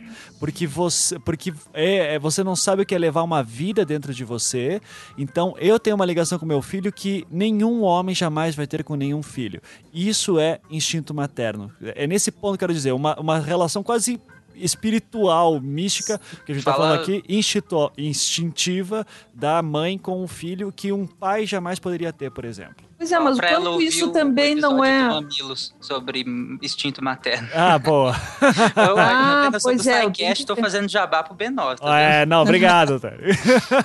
E- e- mas também, Ivan, o que que. É, tem, tem essa questão também, e eu perguntaria também, assim, o quanto disso daí não, não tem de condicionamento cultural de exaltar esse tipo de relação socialmente também. Isso que ela acabou de dizer, isso é o esperado, digamos assim, entre aspas, da mulher. O ideal é esse. É a devoção total, é a ligação espiritual, é aquela coisa incomparável, metafísica, né? Uma relação que, que, que, que tu vai ter. É, é assim, é, é o máximo ideal que esperam de ti. Então, se tu fizer menos que isso, tu já vai ser uma mãe, né? Questionável, Aham. digamos assim, E o- socialmente. Não, É, oh, eu, não, o que eu ia fala. falar é que a pressão social é muito grande na mulher em relação a isso. Por isso que muitas mães se frustram, né, logo depois do, do nascimento do filho, porque, querendo ou não, é uma outra pessoa. Você não, não, não ama uma outra pessoa em uma hora, um dia ou dois. Ela, é claro, ela tem um instinto materno natural, biológico, de cuidar da prole. Ela tem um instinto de cuidar de um outro ser indefeso que está diante dela, já são outro instinto também. A, a amamentação, além de ser muito importante para o próprio bebê, né, a questão é, fisiológica do bebê, ela também é muito importante para criar esse laço. Então, nem naturalmente esse laço é tão forte. A gente tem o instinto de cuidar da prole. Mas o laço, esse laço que talvez a sua aluna descreveu, é, ele é adquirido. Ele é adquirido, inclusive, com a amamentação. Com a amamentação, a liberação de ocitocina e outros hormônios durante a amamentação e durante o convívio com a prole, que, a gente, que elas vão, ou a gente, pais também, vão tendo essa interação é, muito maior com, com o bebê. Uhum. Sim. Pois é, e esse, esse instinto que tu falou, assim, eu acho que é uma coisa também que, que fica tão concentrado na mulher que até, até para os pais, às vezes, acaba sendo meio excludente, né? Aham. Diz, não, não, só a mulher pode e os cuidar pais agora. introspectam isso, né? É, e só, só as mulheres, porque não, porque ele não vai ter jeito, sabe? Então isso daí a gente vê também, quer dizer que quem sabe o homem também não tem um pouco desse instinto de olhar ali para uma para uma criança, para um bebê que, né, que não tem capacidade ainda de, de sustentar a própria vida, né, como, como tem o adulto, e olhar assim e dizer, não, eu vou cuidar também, porque é uma coisa natural, poxa, tá ali, vou ver, se não tá precisando de nada, de comer, de beber, enfim, né? Então, ah, ah, fica isso daí é que eu questiono, assim, fica muito concentrado em cima do feminino isso daí, né? E esse, esse é meu medo, na Ah. verdade, né? Porque é, a, a gente acaba tendo uma construção social do papel da mulher na sociedade. Coloca a mulher como papel de mãe, que é o papel dado para ela. Sim. E aí a gente acaba utilizando de argumentos biológicos, não porque existe o instinto, porque existe isso, e o útero, e o aleitamento, não sei o quê, para poder justificar Nossa. a permanência da mulher nesse, nesse lugar. Aquela mulher que não se sente assim, Aí vem a depressão pós-parto, daí, poxa, pois eu deveria sentir esse sentido materno que eu não tô sentindo, o que que é? eu não sou uma, sou uma mulher incompleta? E aí que vem os problemas. Mas a, a depressão pós-parto, ela também pode ser quase fisiológica em relação ao conflito hormonal, né? Não necessariamente é esse conflito psicológico, pode ser só hormonal também, aliado a um- uma questão Mas, de novo, de novo, aí, aí- aí esse, esse é o meu problema com o olhar é, biologizante da, da, da questão, só para poder colocar mais treta. Uhum. Porque quando você argumenta assim, você tá tirando. Você tá justificando o problema e você tá falando. Então, esse, essa discussão social do papel da mulher, da importância dela, se ela sente ou não, se ela tem direito ou não, é irrelevante. Porque o que importa é se de fato o hormônio está estabilizado ou não. Se a É, gente não, mas estabiliza assim, o hormônio, é- é- A, gente, a, gente, a gente resolve o sofrimento dela, e aí aquele sofrimento que poderia levar pra gente poder de fato refletir no papel social da mulher, a gente esquece. Então, assim, mas, Pirula, o que eu ia te perguntar é o seguinte: que a gente tá falando muito de questão de instinto e tal, e, e daí eu sempre tive curiosidade de perguntar isso, porque eu, eu lembro uma vez que eu tava fazendo algum curso de psicologia, um curso de extensão, alguma coisa assim. E daí caiu nesse papo de instinto. Qual que é a base biológica que temos pro instinto? Porque o instinto pra mim sempre pareceu meio aquela saída meio fácil, assim, do tipo, ah, não sei o que é direito instinto, sabe? O- o- Uhum. Como que a biologia hoje define o que é instinto? É, faz bastante tempo que eu não leio sobre isso, mas então tem talvez algumas, algumas ideias um pouco mais antigas, né? Mas ah, é, essencialmente a questão instintiva é, o- é aquilo que não foi ensinado. É basicamente isso. tá? Então, por exemplo, tem um amigo meu, ele trabalhou com memórias em aranhas. Memórias em aranhas. Então, ele estudava a, a teia que a aranha fazia, né? E, e se ela, por exemplo, se ela, dependendo da onde as presas eram colocadas, se ela construiu uma teia diferente da outra, coisas assim. Uhum. Essencialmente, o que a gente pode dizer no caso da aranha é construir uma teia não é ensinado. Uhum. Aranhas não possuem cuidado parental em geral. Então, a aranha não teve contato nenhum com a mãe dela, não teve nin- ninguém, ela nunca viu uma outra aranha fazendo uma teia e ela simplesmente vai lá e faz a teia. Sim. Então, isso é instinto e ponto. É, é, sabe, não, não há como você dizer que não tem alguma coisa lá que é uma instrução que manda ela fazer aquilo, uma instrução genética que manda a aranha fazer aquilo ali. Agora, não é apenas instinto, porque a aranha também, ao passar do tempo dela, ela aprende a fazer teias melhores, teias Certo. mais eficientes. Então, o ato de fazer uma teia é instintivo.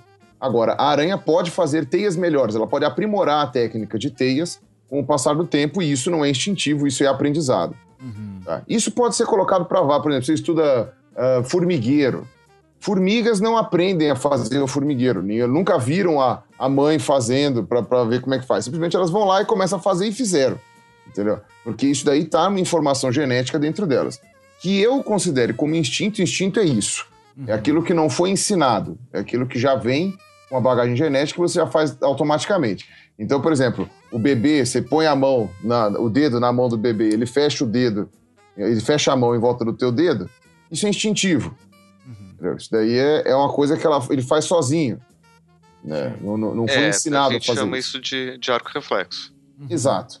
Então, agora, o, o que acontece? Agora, eu, só para só pra terminar aquela discussão que eu estava lá, porque eu fiquei, eu fiquei aqui é, encucado procurando aqui o negócio, tem uma pá de estudo mostrando que, pelo menos no que diz respeito a cobras e aranhas, há uma probabilidade de que as fobias tenham sim uma origem evolutiva e que não tenha sido uma coisa é, estrutural.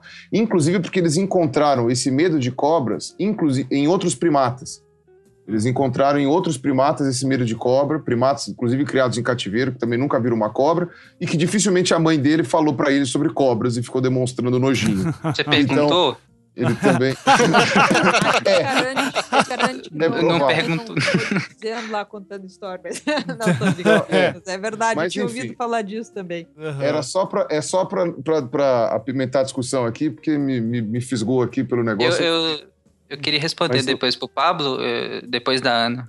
Aham. Que a, a Ana que. A, o, Pirula termina, daí a Ana quer fazer uma complementação. É, mas basicamente instinto é basicamente isso. Isso daí que eu comentei aí seria o instinto. Aquilo que não foi ensinado, aquilo que é. Por exemplo, os passarinhos, quando nascem, eles abrem a boca já e começam a gritar.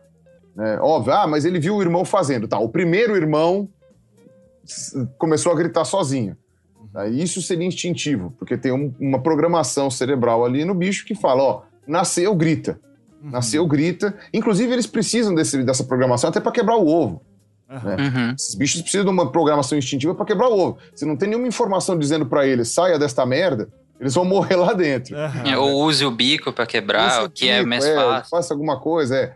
No caso da, da- de, uma, de mamífero, placentário nem tanto, mas, mas canguru, você tem ali alguma coisinha, mesmo aquele chicletinho que nasce do canguru, ele nasce com o instinto de se agarrar no pelo e ir andando até chegar numa teta, né, dentro da bolsa da mãe. Uhum. Isso daí é instintivo não, assim, não há questionamento de que isso daí não é ensinado. Uhum. Então isso seria o instinto, mais ou menos. Certo.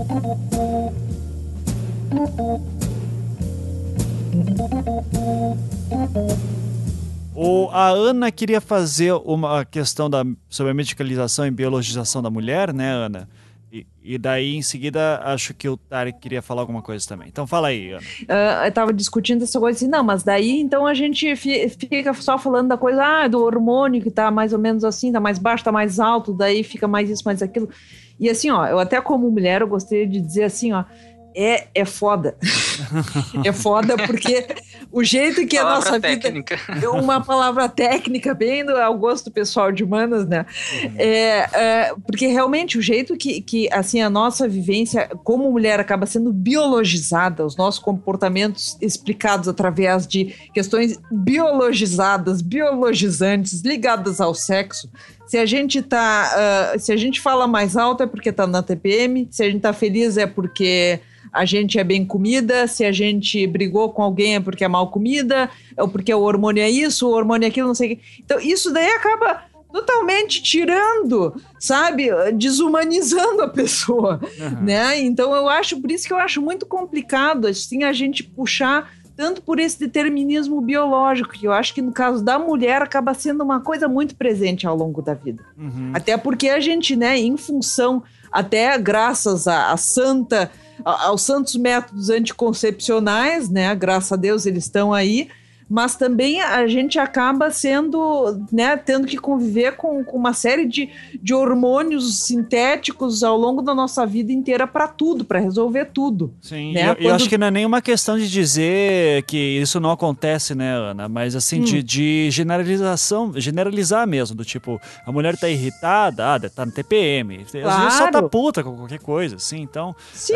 mas isso daí é direto, é direto. Então, até aquela coisa assim, que até quando o Boixá falou lá pro, pro outro maluquinho lá, do, né, que todo mundo apla- aplaudiu, achou o máximo. Ai, tá precisando de uma rola, vai procurar uma rola. Vocês têm noção da. Quantas vezes mulher ouve isso no sentido de dizer assim, ó, tu tá- tá precisando dar aham. pra te acalmar. Então, assim, ó, é uma coisa que, que, que tira tanto do. te desumaniza tanto e, e te diz assim, tanto, olha, a tua, o, que tu, o que tu diz não vale nada.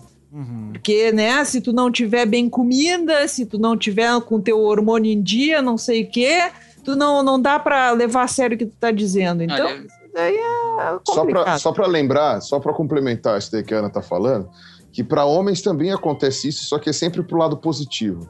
Uhum. Então, por exemplo, o cara ah, chifrou a mulher.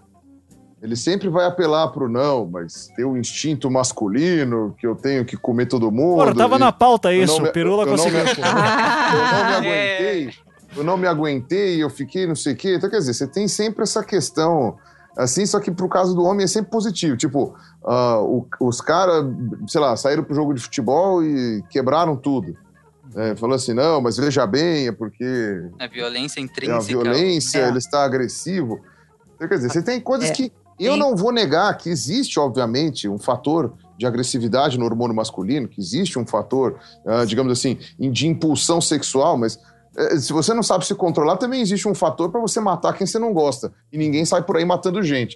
Então. Sim, nem só- precisa matar gente, só é questão, pô, bate a dor de barriga quando o cara tá na parada de ônibus ali. Eu nunca vi ninguém abaixar as calças pra cagar não, no meio da rua, né? Uhum. Então, Muito bem. A gente não tá negando que existe o instinto, mas ele não é desculpa É, é muito seletivo é. esse controle, né? Então, e, e até vale lembrar que, que isso daí, há, há- há uns 300 anos atrás, historicamente, o sexo que era considerado o descontrolado, né, era a mulher, quer dizer, não, a mulher é que não se controla, o homem é que é a razão, o equilíbrio, né, a contenção, a mulher é que é o descontrole, a sexualidade, não sei o que, isso era a, a concepção de gênero de 300, 200 anos atrás, hoje, hoje já mudou. Então, né? Não, e vai mais além. Hoje em dia, eu tava até lendo coisa bem de humanas, assim mesmo, né? Que é Ah, a crítica, crítica ao eurocentrismo, assim, sabe? nome do livro, né? Que delícia. E que daí você vê, por exemplo, como mulheres ah, de países latinos e africanos geralmente são representadas mais sexualizadas, como, por exemplo, enquanto a europeia é aquela frígida, né? Então você tinha aquelas histórias do, do europeu branco que saía para viajar para um país exótico, tipo Brasil, assim, e daí ele encontrava uma gostosa no carnaval, e daí deixava a vida dele louca, assim, sabe? Porque Ah, ela calma. curte sexo, enquanto que lá, em- lá na Europa todo mundo é frígido, ninguém faz nada, ninguém, Ninguém transa. come ninguém. É, ah. Mas deixa. Ô, ô, ô, Ivan, deixa eu fazer uma pergunta pra você. Sim. Será que isso daí não vem desde a época da colonização? Uhum. Porque eu lembro assim que o o que eu estava vendo uma vez sobre a questão do choque, né, entre europeus e, e indígenas, né? Que era uma coisa muito assim, né? Os europeus sempre com aquela pudicícia cristã, né? De tipo, não, mas o sexo é o pecado, é não sei o quê, vamos se encher de roupa, blá, blá, blá. Chegaram aqui, tava todo mundo pelado. E que, tipo, isso foi uma coisa muito. Foi, foi um choque muito, muito grande. Acho que deve ter começado dessa época, não? Que eu- Não, eu não, acho que é o. Aqui nas Américas- europeu, né? Nas, É o- América, nas Américas vale tudo, na Sim. Europa não. Na Europa, quando eu volto pra Europa, tem que pôr a roupa de novo. Aham. Tem que, tem que entrar na linha. Tem que É, entrar não na à toa linha. o lance do todo turismo sexual europeu, né? Que vem para países subdesenvolvidos justamente para fazer turismo sexual. Isso daí é. Isso aí é bem- tem muito a ver com a questão do colonialismo e da, da, Tem. da, do- da questão cristã. Agora, Tem. o lance é que justamente é, como a gente fala, termo de humanas gostoso, né? Naturaliza o comportamento, né? Na questão de, de dizer que dizer, não, isso é por causa da descendência genética do pessoal na África, da descendência genética nas Américas. Então as mulheres lá já são mais afins de sexo, já são mais promíscuas, enquanto aqui na Europa não. Na Europa é a galera é, é, é a galera que se dá se dá o respeito, né? É, partindo daí- com determinismo geográfico, também não teria a ver a questão do clima também, né? Sim, sim. E É mas- muito fácil ver se o clima influ- influencia ou não. As europeias são diferentes das australianas. É, pronto, você mantém o europeu, é, você isola a variável. Você isola a variável. Você mantém a descendência dos dois é europeu. Só que um vive no frio, o outro vive no calorão. Pois é. sim. Aí você é. vê se elas se comportam de forma igual ou se elas mudam de acordo com o clima ou Porque não os tem nada australianos vivem isolados, a gente vive É, mais eu, sei só que os conectado. eu sei só que os australianos são alcoólatras. Isso eu sei. o resto eu não, não- não sei mais. Ó o determinismo ficam- aí, ó, viu? Ficam preguiçosos, começam a dançar o, o dia todo, não sei, não sei. Mas Tocar isso daí né? realmente Tocar é. Mas, Mas, isso tem linhas, mas tem linhas de pensamento. Eu não sei se exatamente o George Diamond ele chega a falar de- dessa parte, mas tem linhas de pensamento que, que se atribui o clima, por exemplo, à, à destreza é, dos europeus em, em inventar coisas, né? Quando você tem escassez de alimentos, um clima que não é propício, você precisa, você precisa, eu, tô reproduzindo, não estou concordando.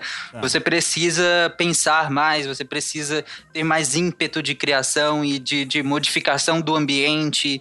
E, e quando você mora, moraria num país mais tropical, com um clima propício, com água eh, disponível e alimentação farta, eh, vamos dizer que você não precisaria desse ímpeto de modificação do ambiente. Uhum. É, Olha, já eu respondendo, já- Isso é relativo. Porque o, o grande Ah, problema é o seguinte: você tem. é, que nem é, os índios.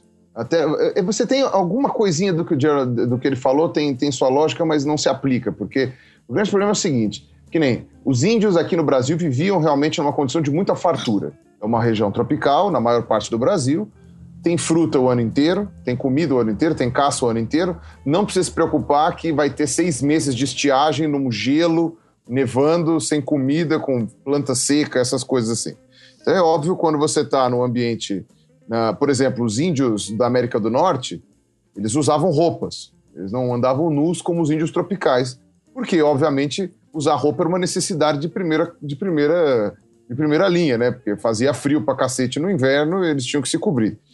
Mas, ah, por exemplo, a África é um ambiente que você penava muito para conseguir arrumar água, por exemplo, para conseguir arrumar comida. Não é tão fácil assim caçar na África, não é tão fácil assim é, pegar frutas, né? É, dependendo depende do lugar da, da, parte da África, né? Exato, dentro da parte da África, mas É a subsaariana ali.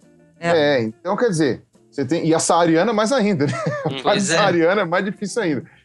Então, ah, dizer que os europeus eram mais inventivos por causa disso, não. Eu concordo com ele quando ele fala que os europeus estavam num lugar que geograficamente favorecia eles a certas coisas, como, por exemplo, ter mais animais domesticáveis, ter mais grãos para plantar, e eram variedades que não existiam tanto na África subsaariana. Então, não é que os negros não inventaram a agricultura antes, por exemplo, porque eles não podiam, é porque eles praticamente não tinham nada que fosse agricultável.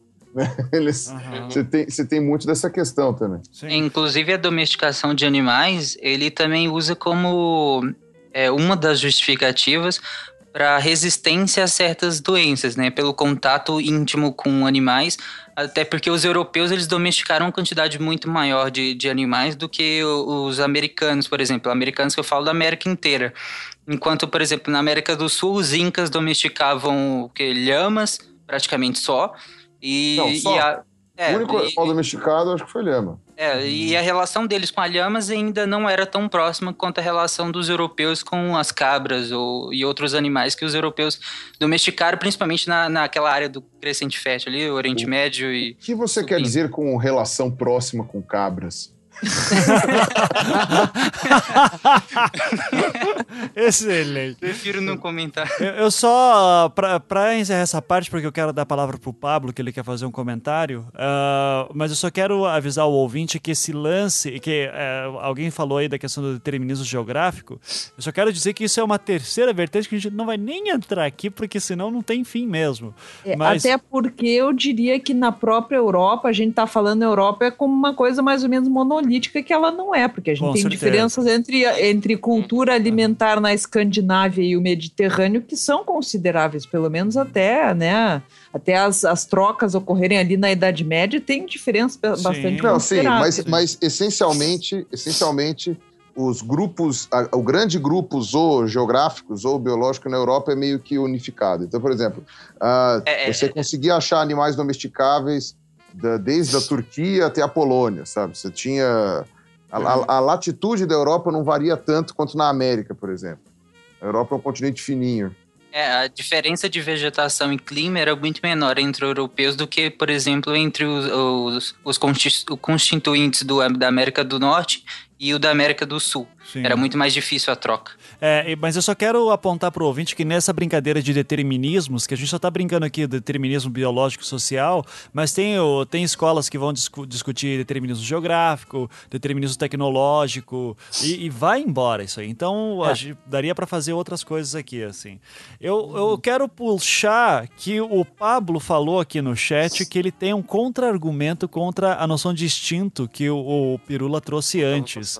Então, Acabou que eu também nem contra-argumentei a questão do es- do estresse pó- pós-parto. Se Ah. quiserem, eu comento, senão Então, pode pular. Não, comenta aí. Comenta Depois aí, eu- tá- depois a gente fala o instinto. Vai lá, Tarik. Tá, é que eu só queria falar sobre isso porque é uma coisa séria que, por mais que tenha a- essa face social e psicológica, é uma patologia. Então ela tem que ser tratada como patologia. É, A, aí... a depressão, a, a depressão é, pós-parto como patologia, ela é séria. A tristeza, e aí eu tô, eu tô eufemizando né, é, a, a palavra, mas a tristeza é quase natural após o parto. É praticamente natural, de alguns dias. Mas a depressão pós-parto, que aí já é um processo gradual após o parto, demora semanas, pra, às vezes, para começar, e, e- e precisa de intervenção médica, é uma patologia e é sério. Uhum. E, e é um que- é que são questões hormonais sérias da Nossa. mulher, porque ela está submetido a, a- ela tá submetida a muitos hormônios durante a gravidez e, e isso baixa bruscamente logo após o parto e está associado também a padrões de às vezes uma depressão que ela já tinha ou a, a, a gravidez é, muitas vezes é indesejada. Então, assim, são vários fatores que culminam numa patologia. Então, assim, na Só que depressão aí- pós-parto. Só que aí tem um outro problema, que é a noção que a gente tem de patologia. Porque, assim, de novo, a minha crítica à, à biologização de tudo isso. Né, a medicalização de tudo isso. Ou seja, a gente só vai dar seriedade pro problema se ele for um problema médico. Já que é um problema social, então ele não é tão sério assim. Né? Muito pelo contrário, o sofrimento Não, ele não, é assim, sério. é, né? não- Então, é, então, assim, é, dizer, dizer que ele é uma patologia, na verdade, de novo, é você tirar a base do discurso social. Como Até se, não, é um problema hormonal sociais, que né? tem que ver, não sei o quê, e de novo você tira essa, essa questão. Não, então já que é um problema, uma patologia, uma doença, então tem uma causa orgânica, então a gente trata a causa orgânica, os fatores sociais a gente pode deixar de lado. Sabe, é, é um discurso que acaba re- retirando a, a, a, a base social. E, de novo, é um discurso, é uma visão. A, a depressão é um problema sério, isso, isso, isso é base, isso daí não tem como discutir. Agora, se ela vai ser um problema orgânico, tratável exclusivamente a partir de remédios, daí é completamente controverso. Não, mas Inclusive, aí, assim, várias praticamente pesquisas que nada mostram- é tratado exclusivamente com remédios em relação é, psiquiátrica. O É, tem- eu, conheço, eu conheço muito psiquiatra que Não, mas trata aqui exclusivamente é- com remédio, diz que psicoterapia é perda de tempo, Não, mas que em, o segredo é você baseada em acertar. evidência, a gente sim acredita na, na, na, na- na psicoterapia e que não é Ótimo. só o daí, Daí, medicamento. quando a gente fala em medicina baseada em evidências, daí eu vou trazer uma evidência que o- a diferença entre o placebo e o antidepressivo é quase nula. Várias pesquisas de meta-análise foram, foram Depende da feitas e patologia que ele levantamentos. está associado. Depressão. Antidepressivo para tratamento de depressão. Eu só queria dizer que eu tô adorando, tá bom? Paulo, Ah. continue aí. Tá.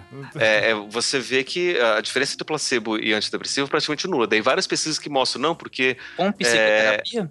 calma, calma. Aí você tem aquelas que mostram. Tem lá o, o, é, a comparação entre só o placebo e o e antidepressivo. Não tem diferença nenhuma. Daí você vê lá, o, o antidepressivo com psicoterapia tem efeito. E, e, e antidepressivo sem psicoterapia não tem efeito nenhum. Daí você tem lá Ah. a psicoterapia sem antidepressivo também tem efeito. E daí uma pergunta, para que o antidepressivo? Não, mas assim, ela tem efeito até certo ponto. Ela não tem o efeito e- extremamente desejado como com a associação da, da- do Ah, e- medicamento e, a E psicoterapia. aí, e aí, de novo, entra toda a questão do, do- do- da construção social do remédio, da construção do que aquilo que se espera, que é basicamente efeito placebo. Né? Aí você tem todo o problema da, da- de, de você medicalizar Mas a você questão não pode de você... reduzir todos os medicamentos psicoterapêuticos. Não, eu tô falando do a- antidepressivo. Ó, peraí, posso me intrometer? Vai, vai, Posso Peru. me Vai, vai, vai. Dar só um exemplinho para fugir um pouco dessa questão aí. A síndrome do intestino irritável. Uhum. A síndrome do intestino irritável pode ter um fundo ah, psicológico de alguma, alguma, algum estresse traumático que a pessoa tenha passado, alguma coisa assim, que desenvolve a síndrome do intestino irritável. O tratamento são dois, basicamente. Você tem que tomar remédio para regular a flora bacteriana da- da- da- da- do intestino da pessoa e tem que controlar a alimentação dela, porque ela não pode mais comer qualquer coisa. A pessoa com síndrome do, do intestino irritável, ela não pode comer pimenta até a hora que ela quiser, senão ela vai morrer. né? Uhum. Já- coitada, já, já não tem mais. é, é terrível. E, obviamente, um tratamento psicológico, um tratamento psicológico, talvez um- uma- alguma, alguma terapia, para que ela resolva esse estresse todo que ela passou, para que, o que ela não somatize mais isso no intestino. Você não pode tirar a parte psicológica da coisa. Mas se você tirar o remédio que está segurando o cu daquela pessoa, ela vai se cagar até morrer. Sim. Entendeu? Eu tô falando assim, você não É, pode, e, restabelecer a biota intestinal Entendeu? também Não- é, não é uma- medicamento. Exato. Você não tá. Não, eu tô falando assim, não, eu entendo isso- isso que você. eu- mas você, assim, você afirmar que o antidepressivo é só placebo é uma afirmação muito séria. Você dizer Mas que a pessoa pode cagar por efeitos de meta-análise. Eu tô falando dos efeitos de meta-análise com relação a isso. Daí é só. é, tem. Qual que é o nome daquele, daquele instituto é, americano que junta as- as, principalmente as pesquisas negativas para fazer meta-análise de pesquisa de saúde? Enfim, ela. Tem, tem, tem um instituto que, que, que, que mostra isso. E é, é, se você junta essas pesquisas e faz a- a- o, o, o comparativo, faz estudo de, de, de meta-análise, você vê pouquíssima diferença do efeito de antidepressivo com placebo. Daí Eu estou falando especificamente do antidepressivo. Principalmente porque a gente não entende o processo de, de, de depressão.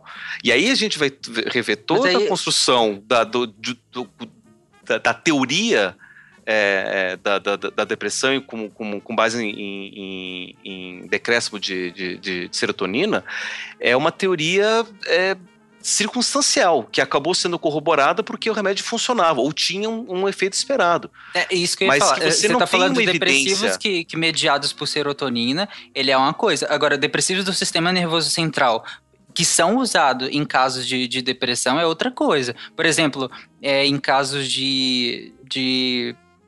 Como é o nome daquela doença? Ah, É síndrome do pânico. Síndrome do pânico? Pânico. Isso. Isso, Ah. desculpa.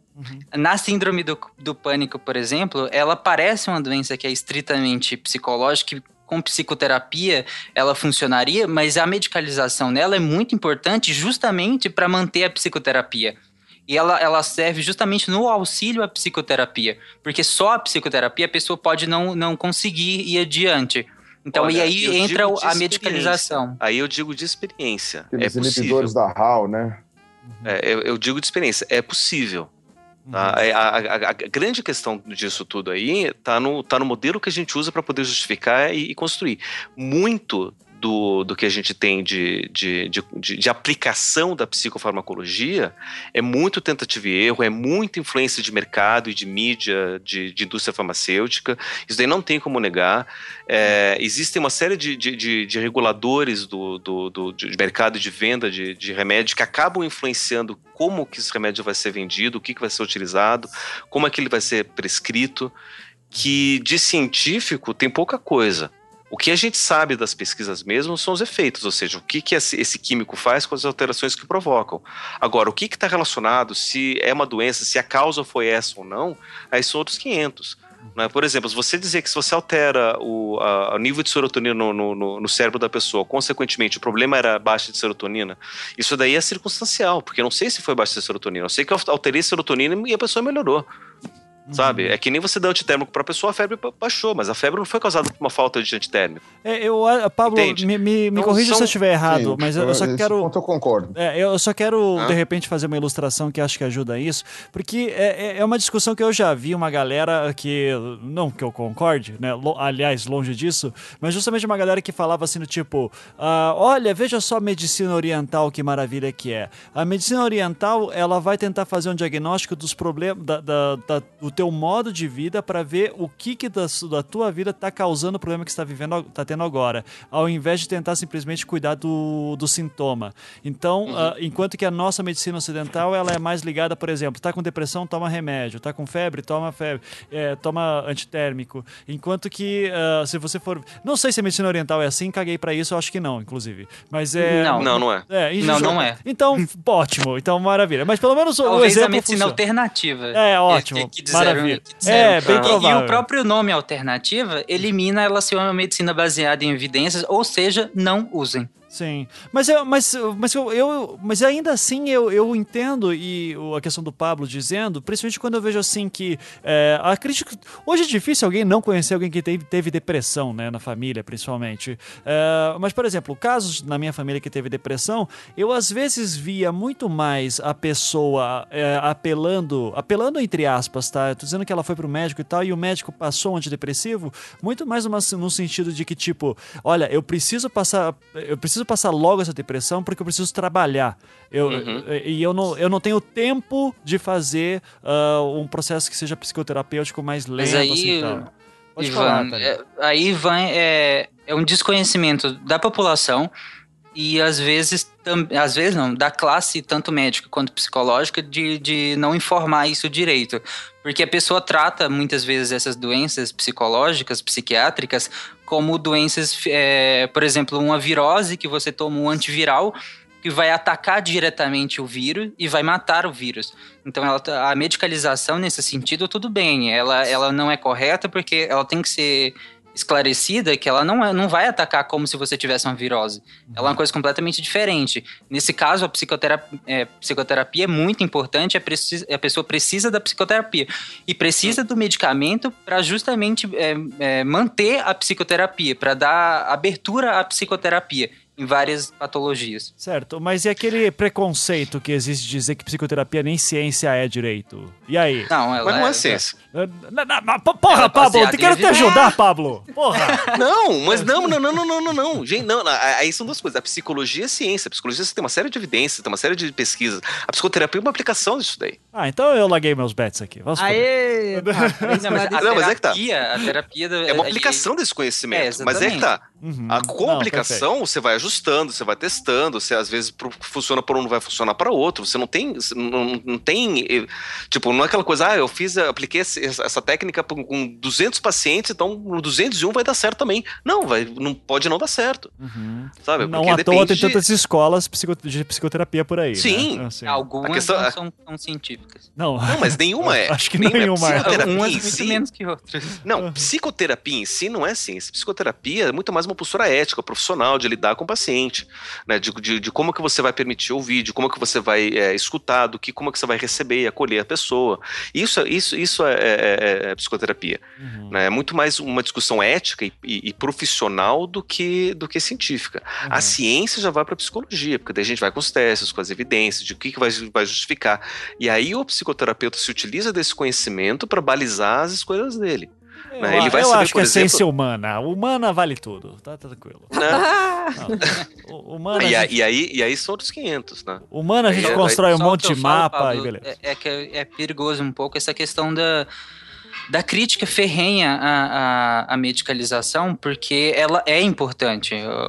Não- a gente também não pode tirar esse, esse valor do medicamento. Mas assim, eu, eu, eu questiono o valor do medicamento porque a gente não entende. A gente acaba caindo pro medicamento porque a gente não sabe o que fazer e o medicamento pelo menos dá uma.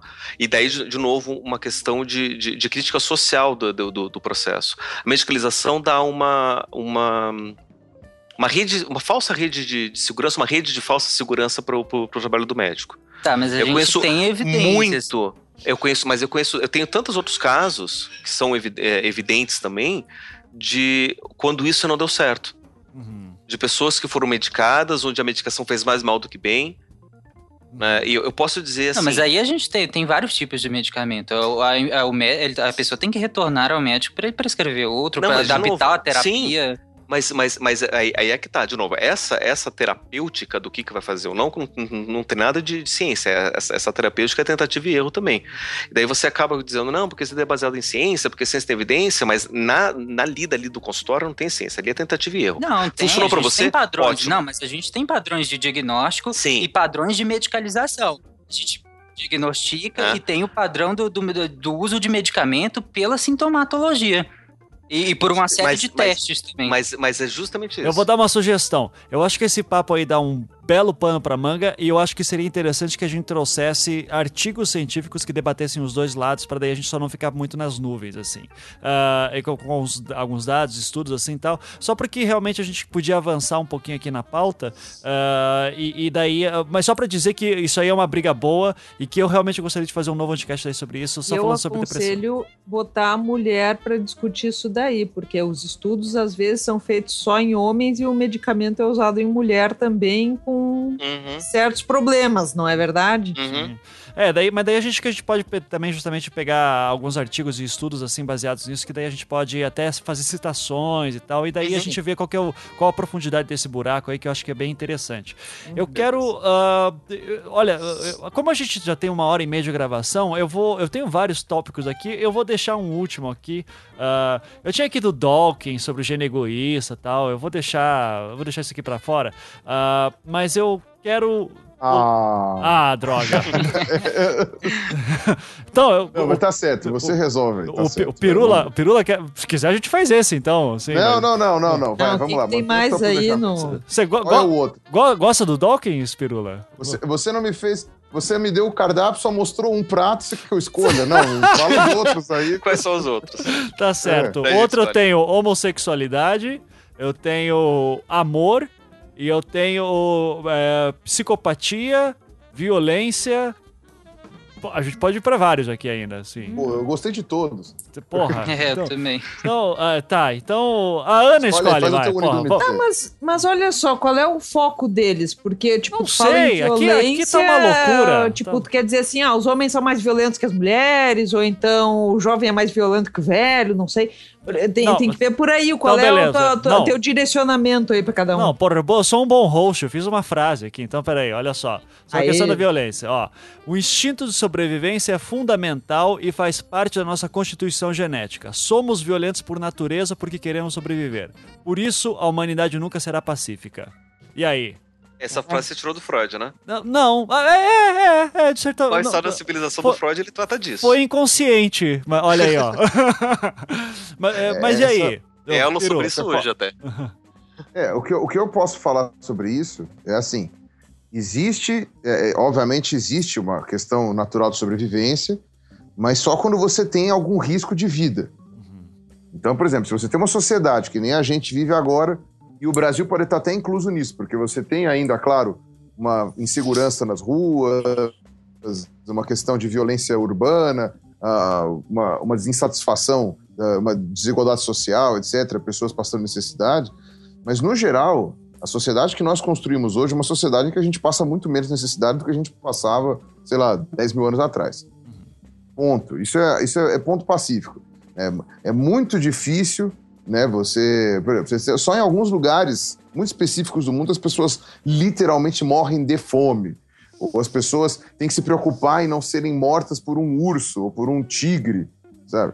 Então, a, a- quanto mais você torna a nossa vida confortável e você dá a todos os seres humanos uma alternativa para viver de uma maneira mais tranquila, etc., a agressividade, no caso, a violência, como um mecanismo de defesa, um mecanismo de, de, de sobrevivência, ele vai sendo menos necessário e a gente vai usando essa agressividade, vai canalizando essa agressividade para uma coisa mais psicológica e menos física. Uma coisa mais assim, tipo, eu preciso eh, vencer no meu trabalho, eu preciso ganhar um salário melhor, eu preciso, sabe, en- entendeu? É mais, fica uma coisa um pouco menos, menos física e mais de atitudes não, não tão, Vai não sendo tão carnais. sublimado.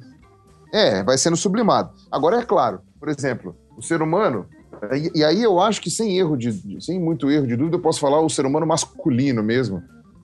Foi quem praticamente começou todas as guerras da história.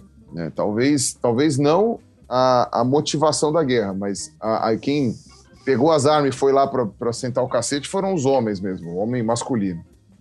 E hoje a gente está numa, numa fase da, da humanidade bastante pacífica, né? Acho que foi o Stephen Pinker que falou isso. Ou, ou Damaso. A gente está proporcionalmente numa fase muito pacífica. né? Se você for comparar, hoje nós temos alguns, algumas guerras civis, algumas zonas de conflito, e, mas no geral a Terra está mais ou menos em paz. E, e essa agressividade do, do masculina, né, da testosterona, etc. e tal, acabou sendo muito canalizada para a questão esportiva, né? Então por isso que você tem é, sucesso com o UFC, com sabe jogos de jogos mais mais de contato físico, Competição. competição, etc. Você fica mais nessa coisa mais, sabe? O esporte absorveu é, uma maneira de você extrapolar de forma controlada essa agressividade, sem ferir ninguém, né? Ou pelo menos ferindo de forma consentida, né? No UFC, por exemplo, né? Você, você machuca alguém, mas ela, a pessoa tá lá para isso. né? Então, você- meio que você consegue controlar isso daí. Pelo menos esse é, é o meu ponto de vista. E agora podem me sentar o pau aí, quem discordar. ou não. Assim, Cara, eu sei, esse, ponto, esse seu ponto de vista é bem o que o ponto de vista que Freud defende no livro Uma História na Civilização, de 1929. É bem, é bem isso mesmo, né? da- da- da- dessa, dessa motivação. Mas aí eu tenho alguns, alguns contra-argumentos que, que daí são um pouco mais, mais é, discutíveis nesse sentido. né? É, a gente vai partir muito dessa discussão, e isso daí fica muito presente no texto do Freud, porque ele vai partir de uma premissa do, do ser humano egoísta, né? dessa, dessa, dessa força do, do, do individualismo sendo muito forte, e que acaba sendo muito presente na, na nossa cultura de hoje. Só que, se a gente olha até para um lado evolutivo, o ser humano não sobreviveu por ser egoísta. Né? Muito pelo contrário, ele vai sobreviver por ser é, comunitário, por Você é Um empático. equilíbrio entre os dois. Um equilíbrio entre Né? os dois, na verdade. Porque o- os, você tem uma parte que você precisa ser egoísta e uma parte que você precisa efetivamente ser sociável.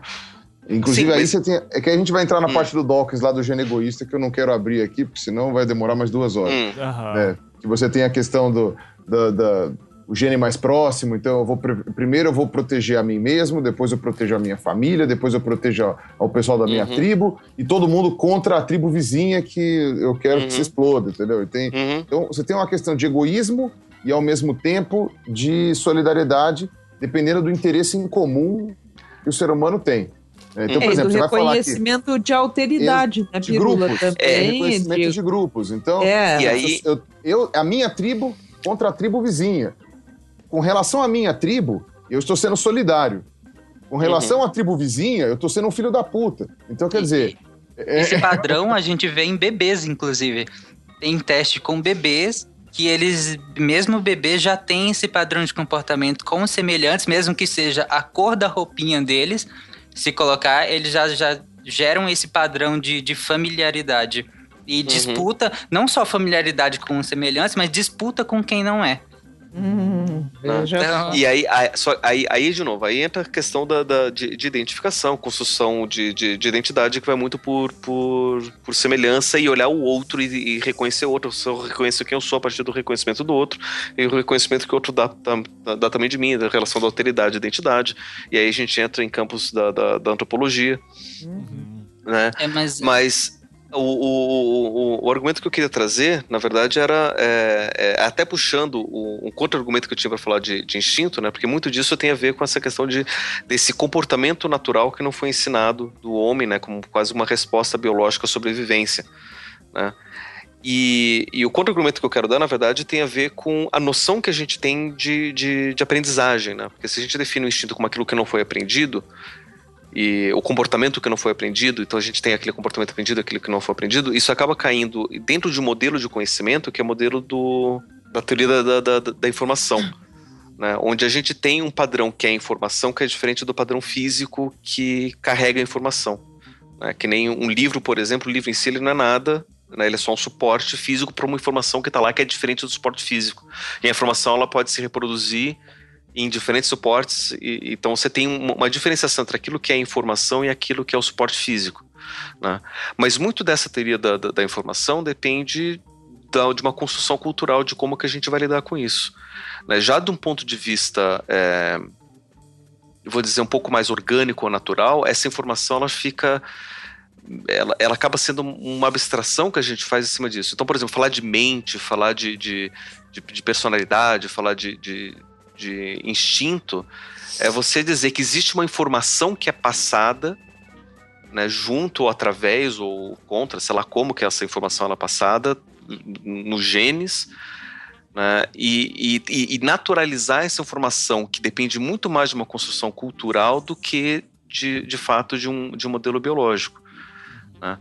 Então, é, a, a, minha grande questão com, com relação a esse, esse tipo de, de, de argumentação é que a gente acaba é, naturalizando uma série de questões que são ensinadas e que a gente enxerga como sendo natural. Né? A gente coloca em determinados, ah, tem esse determinado tipo de comportamento, então é um comportamento instintivo, existe uma informação que está sendo passada lá, mas é a nossa leitura daquela, daquele, da, daquele fato, daquela, da, da, daquela questão que pode ter uma outra questão muito mais é, física, né? Por exemplo, a questão dos instintos pode ser muito mais arcos reflexos, uma forma como o corpo ele foi construído para poder responder ao ambiente. Uhum. Uma questão básica de, de, de, de sobrevivência. Mas uma, né? o, bebê, uma, o, o, uma... o, o, bebê que fecha a mão na hora de, de que, que, ah. que, que, coloca o dedo é a questão da, da reação natural ao estímulo na, na, na, na palma da mão. Tá bom. Gente, a... Né? A, a, aranha fazer a teia, você vai dizer que isso é uma reação de arco reflexo? Natural da forma como o corpo da aranha ela é construída. Eu não sei se a aranha ela sente uma vontade de expelir a teia ou não, se ela é, se ela acaba observando, porque assim, quando a gente começa a ver esses detalhezinhos do, de, de tem, um, tem uma que, coisa, do, tem, ó, tem pô, um só, um exemplo básico. Tem um hormônio é, que solta nos peixes que manda eles voltarem para, por exemplo, aqueles peixes que são de água salgada e, e água doce. Eles desovam na água doce e voltam Um para água né, salgada. também. Uhum. tipo, isso é ativado e desativado do ponto de vista é, hormonal. Uhum. Ninguém ensina o peixe a fazer isso. Não, tudo bem, tudo bem, mas é que tá, depende muito da, da, da- relação. Vai que tem um hormônio lá e daí ele se sente melhor na água doce, daí aquele hormônio sai Tudo e daí bem, ele mas se sente. e- né? você está falando E- que é uma e- questão. Mas isso não, não deixa de ser instintivo. Ah, Você está Não, não, você tá sim, questionando o que- a- o mecanismo. Sim, Você está questionando o mecanismo. O mecanismo. O que eu estou trazendo é que quando a gente traz o, o, o- um mecanismo onde a gente inclui uma informação, né, ou seja, uma informação que é diferente do, do suporte, a gente acaba é, tendo um olhar muito, muito mais do social do que de, de fato do, do, do, do mecanismo do, do, do, do que está lá. Por Mas exemplo, assim, o mundo fala- peixe gostar lá da água não seria necessariamente um padrão consciente, né? Na verdade, é um padrão Não, de resposta consciente, consciente, totalmente- consciente, consciente, isso não importa. É questão de, de sei lá, de, de como o corpo está reagindo. É, mesmo porque o instinto. Ele De é estresse ou inconsciente. não. O instinto, tecnicamente, ele, ele independe de consciência ou É, inconsciência. exatamente. Sim. Ele é um padrão de Então, assim, resposta. É, isso daí eu não, tô, não, não, não, não, quero saber. Então, por exemplo, quando o bebê ele tá lá sugando no peito da mãe, dizem que isso é instintivo. Mas a gente vai ver de fato qual que é o comportamento instintivo, não é de sugar. O sugar ele é aprendido. Sim. O comportamento instintivo, o que seria supostamente instintivo, é de movimentar os lábios. E aí, quando o, o leite cai na boca, e, e daí você tem o comportamento instintivo de engolir, que é uma coisa que até é, é um arco reflexo também, né? Que a gente não consegue nem contro- é, controlar a, a, a, a deglutição. Isso daí são arcos reflexos que juntos o bebê experiencia e ele acaba aprendendo como, naturalmente sozinho, a como sugar o seio da mãe. Não, mas o sugar também é, é, é um ato reflexo nesse sentido. Sim, sim. Porque, por exemplo, você coloca o dedo, ele suga Porque- o seu dedo. Mas aí depois, quando ele, ele acaba de nascer, ele não tem o comportamento de sugar. Não, é, ele, ele projeta o lábio, né? Ele projeta, ele projeta o lábio, ele sentido mexe no lábio, a E aí, língua. quando ele Não, ainda não é tem força sentido- nos músculos no sentido- sentido de sugar. O sentido de sugar é a gente que lê. A gente tá falando, ah, esse lábio aí é para sugar. É uma, é, um, é uma teleologia do, do, do, do movimento lá que a gente que coloca. né? O, o fato é, o que existe de mecanismo lá é só o arco reflexo. E, mas- e essa, essa composição de arcos reflexos serve para para sobrevivência dele. É, eu, eu É, acho então, que, assim, uma coisa aí- que tá incomodando o Pablo, que eu acho que me incomodou também quando eu fiz aquela pergunta pro Pirula sobre instinto, e eu só quero fazer essa, essa consideração porque de repente ajuda o Pablo na consideração e todo mundo, Aham. é, é que, assim, o que, me, o que incomoda pra nós de humanas, quando vocês, as biológicas, falam que eu sou de instinto, é que dá uma impressão que justamente essa programação é, de novo, é- é- parece que assim é, é- é- é natural, assim, e a gente tem um incômodo absurdo por questão de, de Uhum. incômodo, porque a gente, honestamente, eu não consigo ver é, nenhuma defesa das biológicas dizendo, olha só, é instinto, ponto. E o que é instinto? É, o cara já sabe isso, já nasce sabendo. O lance é nascer sabendo. E- Esse conceito Uhum. nos deixa muito incomodados. Então, Posso falar, um- posso falar Ah. uma, uma frase só para deixar todo mundo com Ah. raiva? é claro. A realidade não vai mudar porque você está incomodado com ela. Ah, não, vai mudar sim. Ah, Tô Mas se a gente tá a lei da a gravidade mudar agora. o a gente já mudou tanta coisa. É, tá, deixa, deixa, deixa, deixa eu dar um exemplo. Não, aí que o- tá, o Pirula. Ivan O trouxe. lance não é o efeito. O efeito, todo mundo concorda que isso acontece. Ninguém vai dizer, ah, bebês não fazem. O problema é a causa que vocês, as biológicas, dizem. E isso incomoda, porque daí dá, dá essa sensação de tipo, já nasce sabendo. E nascer sabendo incomoda pra caralho, assim, sabe? Mas tudo bem, fala aí, Deixa, Paulo. deixa, deixa, deixa eu dar um exemplo aí que, que eu, disso, disso de, de nascer sabendo, que eu, inclusive não, não sabia, foi aprendi, eu aprendi num, num vídeo do, do, do Pirula. Existe um, um, um cara da, da, da linguística que eu não gosto dele, que é o, o Chomsky, Aham. que ele vai tentar. Ele vai. Ele criou toda uma teoria da, da, da linguagem que ele parte de uma premissa que existe uma base genética para a linguagem. Que ele diz assim: todas as linguagens do mundo são iguais ou tem não, não, não, que são iguais, tem um padrão que é comum que esse padrão seria genético. E aí ele diz que o que existe de, de básico em todos os idiomas do mundo é a ideia da recursividade da- do, do idioma, ou seja, a, a possibilidade de uma frase poder fazer ligação em outra frase, que liga em outra frase, que liga em outra frase, faz essas, essas, essas ideias de recursividade que possibilita a gente poder construir linguagem, cultura, uma série de coisas. E essa ideia de recursividade é genética. E aí, assistindo um vídeo do Pirula, eu descobri uma tribo aqui no, no, no Amazonas, que é essa tribo Piranhã. Que daí depois eu fui pesquisar, eles não têm essa ideia de É, É a recursividade. tribo, é a tribo que, que pega. E quem pesquisou esse mesmo. cara foi um, um linguista americano chamado Daniel Everett, que ele é completamente rechaçado por todo mundo do, do grupo do Chomsky, porque ele mostrou, ó, tem a exceção da regra, que desconfirma a base biológica da linguagem. Se existe a base biológica, não está questionando, mas lá. essa ideia da recursividade, ela, ela não é a recursividade, porque os Pirran, eles não têm elementos de recursividade na, na, na, na- na linguagem. E tanto é que eles acabam tendo uma outra cultura, uma outra vivência por conta dessa falta desse elemento, é, dessa informação. né? E, e- eu não e- tenho e argumentos, desculpa, Pablo, eu não tenho argumentos para falar se tá certo ou se não, mas assim, não- é, essa exceção não é daquelas que confirma a regra? Não, Eu não tô falando que, que eu concorde ou não, só, só Não. quero levantar isso. não. É uma, é, uma, é uma exceção que coloca em xeque a ideia da, uni- da universalidade da, da, da recursividade. É, né? mas Ou eu- seja, pelo que eu tinha que- visto, ó, eu, não, eu não sou grande conhecedor do Chomsky, mas pelo que eu tinha visto, é, não é que a discussão era da origem biológica da fala. Era, Não, não. era de que a fala teria uma origem comum devido a essa recursividade. Pelo que eu tinha entendido do Chomsky, o que ele defendia era de que existia uma língua primordial que foi inventada uma vez e que todas as linguagens que nós teríamos falado hoje seriam derivadas Sim. dessa linguagem antiga e a evidência desse monofiletismo idiomático, tecnicamente, seria essa questão da recursividade. E acho que tinha mais um outro Se ponto. fosse pra- só isso, se fosse só isso, não teria problema. Mas a, a questão é que ele coloca uma base genética para isso. Como se essa informação tivesse, fosse passada pelo DNA. Ah, ele tá errado, mas só que o- Sim. o- uma coisa, mas, mas isso não quer E- é dizer que a linguagem não seja biológica. Não, não, não.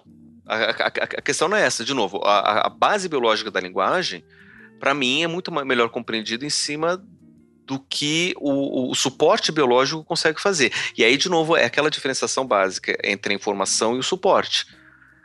Né? Ou seja, a informação é uma construção cultural, o suporte é biológico. Você tem o aparelho fonador, daí dependendo do- de se você tem habilidades ou não com a língua, você pode ter sons diferentes.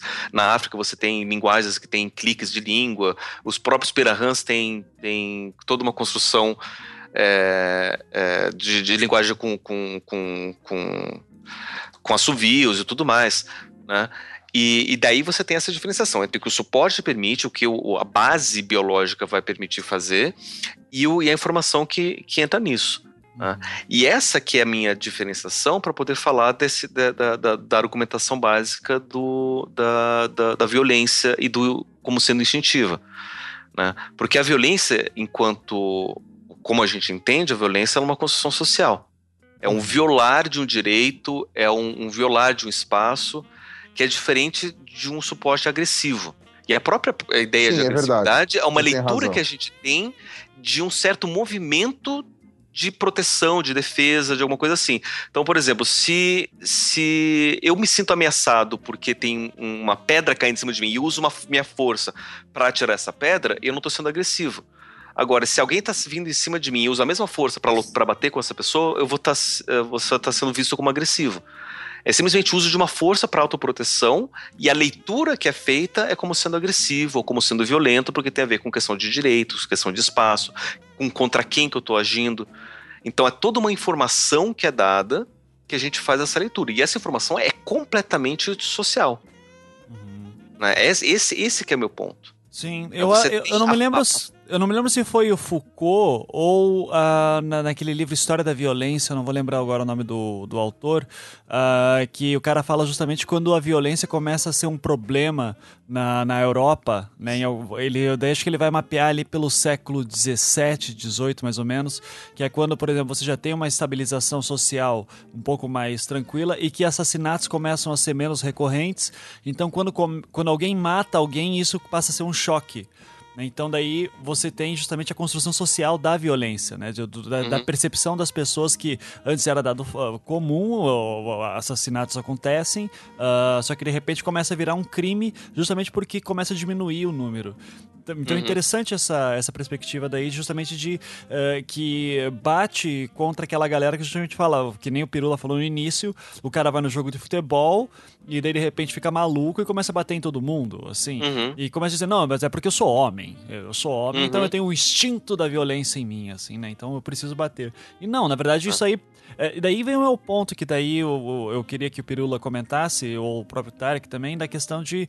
é, Podemos dizer que existe uma condição genética, mas que ela é controlável e que ela não é justificativa para nada? Nesse sentido? Acho que ela é justificativa para muito pouca coisa. Aham. Muito pouca Uhum. coisa. Quase nada você consegue justificar puramente por uma questão genética. Assim, vai, inclusive você vai me pegar agora para pensar em algum exemplo, viu? Uhum. Mas eu acho que quase nada. Porque mesmo, por exemplo, vai- eu não vou dizer genético ou não, tá? Porque genético ou não, aí já estou influenciando, já estou inferindo que existe um gene, que existe uma proteína, tal, não sei o quê. Mas de escolha ou não, né? Inato ou não, né? A pessoa escolheu isso ou não. escolha. Eu acho que é mais fácil você falar na questão de escolha do que de genética. Por exemplo, a homossexualidade muito provavelmente não é genética, o que também não faz ela ser uma escolha, né? Entendeu? Você tem toda uma, toda uma, uma questão aí que não é porque não é genético que obrigatoriamente é uma escolha do indivíduo, etc. Mas, ah, por exemplo, eh, no que diz respeito às coisas sociais, a gente poderia dizer, por exemplo, a psicopatia. Aí agora o Pablo talvez possa falar de uma maneira melhor. Aquelas pessoas, o psicopata clássico que todo mundo fala, que eu nem sei qual é a vertente que estuda isso, se acha que existe ou não, mas que é aquela pessoa que não tem empatia alguma pelos seres humanos, pelas outras pessoas, ou tem uma empatia muito reduzida, e aí ela mata alguém porque ela é totalmente fria e, enfim, ela não tá, ela não, não, não vê Uhum. problema nisso. Esta pessoa, né, para ela, ela não tá fazendo algo ruim e ela não tem a culpa de ser psicopata, vamos dizer assim, ela não escolheu ser psicopata. Isso não quer dizer que a gente tem que ser tolerante, em nenhum momento quer dizer que a gente tem que ser tolerante com o fato dela ter matado uma pessoa. Existe. Eu vou, vou até ampliar um pouquinho. É, a gente pode ter alguma uma atitude em que diz isso é por causa da, da minha genética, é por causa da minha constituição como ser, por isso que eu sou violento, etc. É, por exemplo, nesses casos de loucura, de, de loucura não, de doença psicológica, você tem inclusive uma separação judicial disso. né? Você, você fala que a pessoa é, in- é, não é inimputável, mas que ela é, sabe, ela não tinha, não tem alternativa. Isso acontece muito, por exemplo, quando uma criança mata al- alguém por acidente, né? Tipo, não foi uma coisa consciente, né? Mas ah, se for uma pessoa realmente que for considerada louca, no sentido de que ela é insociável, de que ela não tem, ela não entende como que a sociedade deve funcionar e, portanto, ela não se encaixa dentro dela, a gente pode dizer que isso daí mas, não é, não é Pedro- culpa da pessoa, mas nem por isso a gente tem que deixar ela em paz, né? Mas aí a questão da loucura e da psicopatia. Eu não sei como que tá isso agora. A última eu. vez que eu, que eu fui. Eu fui no congresso uma vez, tem muito tempo já. E Na área do direito, eu não sei exatamente. Aí depois o Lex Cash vai querer fazer uma resposta aqui. um abraço pro Márcio. pro Márcio Tiano. É, mas é porque assim, a- tem uma diferença entre a loucura e a psicopatia, né? Até na, Sim, no sim, eu âmbito falei em termos- psiquiátrico. falei em no termos âmbito gerais, é. legal, eu acredito que também tem essa diferença, porque no caso do o psicopata, ele pode até é, não responder diretamente pelo ato que ele cometeu, porém ele está imerso na sociedade, ele precisa ser retirado dela e punido. Então, Exato. assim, eu acredito que ele não chega a ser. Eu acho. Talvez ele não chegue a ser preso normalmente, mas ele vai Chega. para instituição é, psiquiátrica, no caso. Não, né? não, não. É. A psicopatia não tem disso, não. A Ele, ele não, psicopatia. sei- é- ele não, é porque assim. retirado, não? Não, é que assim, o, o, o- psicopata em si, ele tem consciência do, do, do que acontece. Ele pode explicar tudo o que ele fez, a todos os Mas ele não é tão motivadores. consciente quanto o, o que ele não é, ele é. Não é, É, o entendeu? psicopata Ele é. consciente, né? Tem, mas Ele tem, é. sabe tem- que ele está tem fazendo uma coisa é- errada. Mas Ele a demência, mas, mas, por exemplo, Pablo, tem aquelas pessoas que são dementes mesmo, né? Que eles não sabem o que estão fazendo. Ele sabe, mas ele não tem o freio social, entendeu? É. Ele não tem o, Ah, o freio. Tem, tem, tem. Ele não tem o freio de, de, de empatia. tem, ele tem não tem o, fe- o freio Não, emotivo. empatia não, mas ele tem. Não, mas ele sabe, por exemplo, que se, se- ele matar em, em praça pública, ele vai ser pego, ele não vai fazer isso. Uhum. Sabe? Ele sabe que as outras pessoas não querem, ele é extremamente manipulador, ele conhece muito bem tudo Uhum. isso. ele- só que ele olha toda essa questão de uma forma muito mais fria. E assim, a gente acaba caindo no, no- no extremo do psicopata assassino, mas a maioria dos psicopatas não são assassinos, nunca cometeram ninguém, é um, um- um assa- assassinato. É Muitos dos psicopatas, eles são, eles acabam virando é, é, é, gerentes, eles acabam virando políticos, médicos, Donos de eles igreja. acabam virando. Que daí você tem toda essa questão de, pô, não tenho empatia, eu posso fazer o que eu quiser, eu, eu, eu tenho esse distanciamento natural, e alguns acabam é, aproveitando disso para se darem bem na sociedade, e alguns poucos acabam cometendo crimes, alguns co- poucos acabam tentando encontrar outros caminhos para se darem bem, para se beneficiarem, mas dentro de daquilo que vai contra as normas sociais. Mas muito dessa visão do, do, do, do psicopata, e aí, de novo, é, é falta de, de estudo e de conhecimento. né? Tem alguns, alguns estudos que, que, que foram feitos, alguns livros que foram publicados sobre psicopatas, eu não cheguei a ter acesso a esses. Mas os que eu li, é, boa, boa parte dos, do- dos psicopatas possui uma construção pessoal que levou a, a, a, a, a, É, a- a construir uma Ela- defesa ela- natural é, é, é, É, tem um antipática. estímulo, tem um estímulo tipo, pra ele ambiental é melhor- gatilho, né? A psicopatia É, foi uma tipo, arma, é melhor ele ser. Não, é, é uma, uma- uma- defesa. Tipo, se ele, se, Uhum. ele, se ele fica empático, ele acaba sofrendo mais do que ele, se ele perder essa empatia. É, eu vi né? um- eu Então vi ele um acaba médico- desenvolvendo o não ser empático poder. A Ana Beatriz, inclusive, fala isso nos livros dela. É, eu vi, eu vi um médico uma vez falando que ele descobriu que ele era psicopata fazendo um- uma, uma ressonância magnética, uma coisa assim. Quer dizer, ele tinha um cérebro com os moldes de um psicopata, mas ele não era um psicopata. E aí descobriu que é Uhum. porque o ambiente que ele viveu sempre foi um ambiente pacífico, um ambiente acolhedor, um ambiente cheio de amor. E ele falou Hum. na entrevista, né? Não sei se a entrevista é, era verídica, mas. Não, verídica ela era, né? Não sei se depois concluíram alguma coisa, mas falou que assim, o pai dele era um psicopata nesse estilo padrão mesmo, o clássico, né? E a mãe, percebendo isso, quando o pai morreu, o pai morreu quando o filho era muito criança, né? Falou assim: o pai desse menino era um psicopata, era uma pessoa, sei lá, do jeito que a mãe achou bonito cunhar o termo, né? E ela falou: eu vou criar ele com todo o amor e carinho, com todas as coisas, para ele não virar que nem o pai dele virou, porque o pai dele também apanhou quando era criança, sei lá, foi estuprado quando era criança, enfim, todas essas série de coisas que podem dar o gatilho né, de, de um- de uma defesa né, interna. Mas é, o cara depois ele estudou que existe, obviamente, é que nem tudo que a gente estava falando, né? Tem uma base genética que propicia ou não a psicopatia, né? Tanto é que não é todo mundo que sofre abuso ou é agredido na, na infância que vira psicopata, né? São algumas pessoas que possuem talvez esse traço genético que pode facilitar, mas no caso ele não desenvolveu a psicopatia porque ele foi bem tratado pela mãe, etc e tal. Depois que ele ficou sabendo disso, ele foi conversar com a esposa, com os filhos, para ver se a esposa tinha percebido que ele tinha comportamentos estranhos. E a esposa falou que sim. Ele tinha comportamentos estranhos, ele tinha ah, tendências antissociais em alguns momentos da vida, em algumas situações, mas nunca chegava a ser algo preocupante. E é muito, eu achei muito interessante quando eu li isso. Só, só voltando, desculpe, Ivan. Não, É, fica à vontade. a sua pergunta lá do início, é, é interessante porque a escolha da violência, ela, como todas as escolhas, elas partem muito da nossa mediação emocional, né? Tirando os psicopatas. Mas a, a escolha da, da violência, ela parte, deles. ela parte muito mais na- em nós da- dessa mediação emocional. E a, a emoção é basicamente química, né? Elas é basicamente interações químicas que, que modulam as emoções. Se a gente parte de uma interação química que modula uma reação ao ambiente e que modula nossas emoções, essas emoções influenciam diretamente na nossa tomada de decisão. Então, assim, é um fundo biológico sendo influenciado, como tudo que a gente falou agora, é um fundo biológico sendo influenciado pe- pelo nosso ambiente, e aí vai variando o ambiente, que delimita uma ação. E aí essa ação pode ser violenta ou não, Aí, dependendo, aí eu dependendo do, do seu social.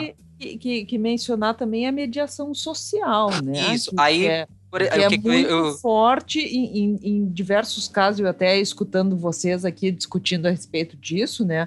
ah, relacionando daí com a psicose, com a questão da doença mental, né? Ao exercício da violência, a gente vai ter várias situações de ah, violência socialmente alimentada, socialmente mediada, que vão ser, ah, ah, né, vão ser elencadas pelo senso comum, vão ser lidas pelo senso comum como sendo psicoses. Então a gente vai ver aquele crime lá que, sei lá, um estupro, né, um ataque, uma morte, né, um assassinato a, a pessoas, né, que que, que tenham a sexualidade desviante, assim, né? Como, como é concebida socialmente como desviante, a gente vai ler isso. Não, mas isso é uma pessoa doente que fez. O cara que estuprou uma né? menina.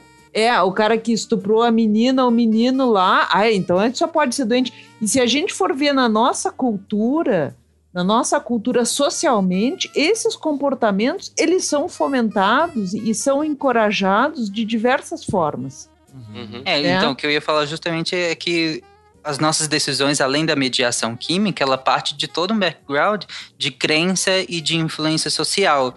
E aí, por exemplo, o, e aí eu entro no materialismo histórico, mas uh, todo, a- as condições de, de- de sistemas econômicos e sociais, eles acabam se refletindo nessas tomadas de decisões, né, né, nessas nossas tomadas de decisões, e aí o biológico, não que ele fique de lado, mas ele responde a isso.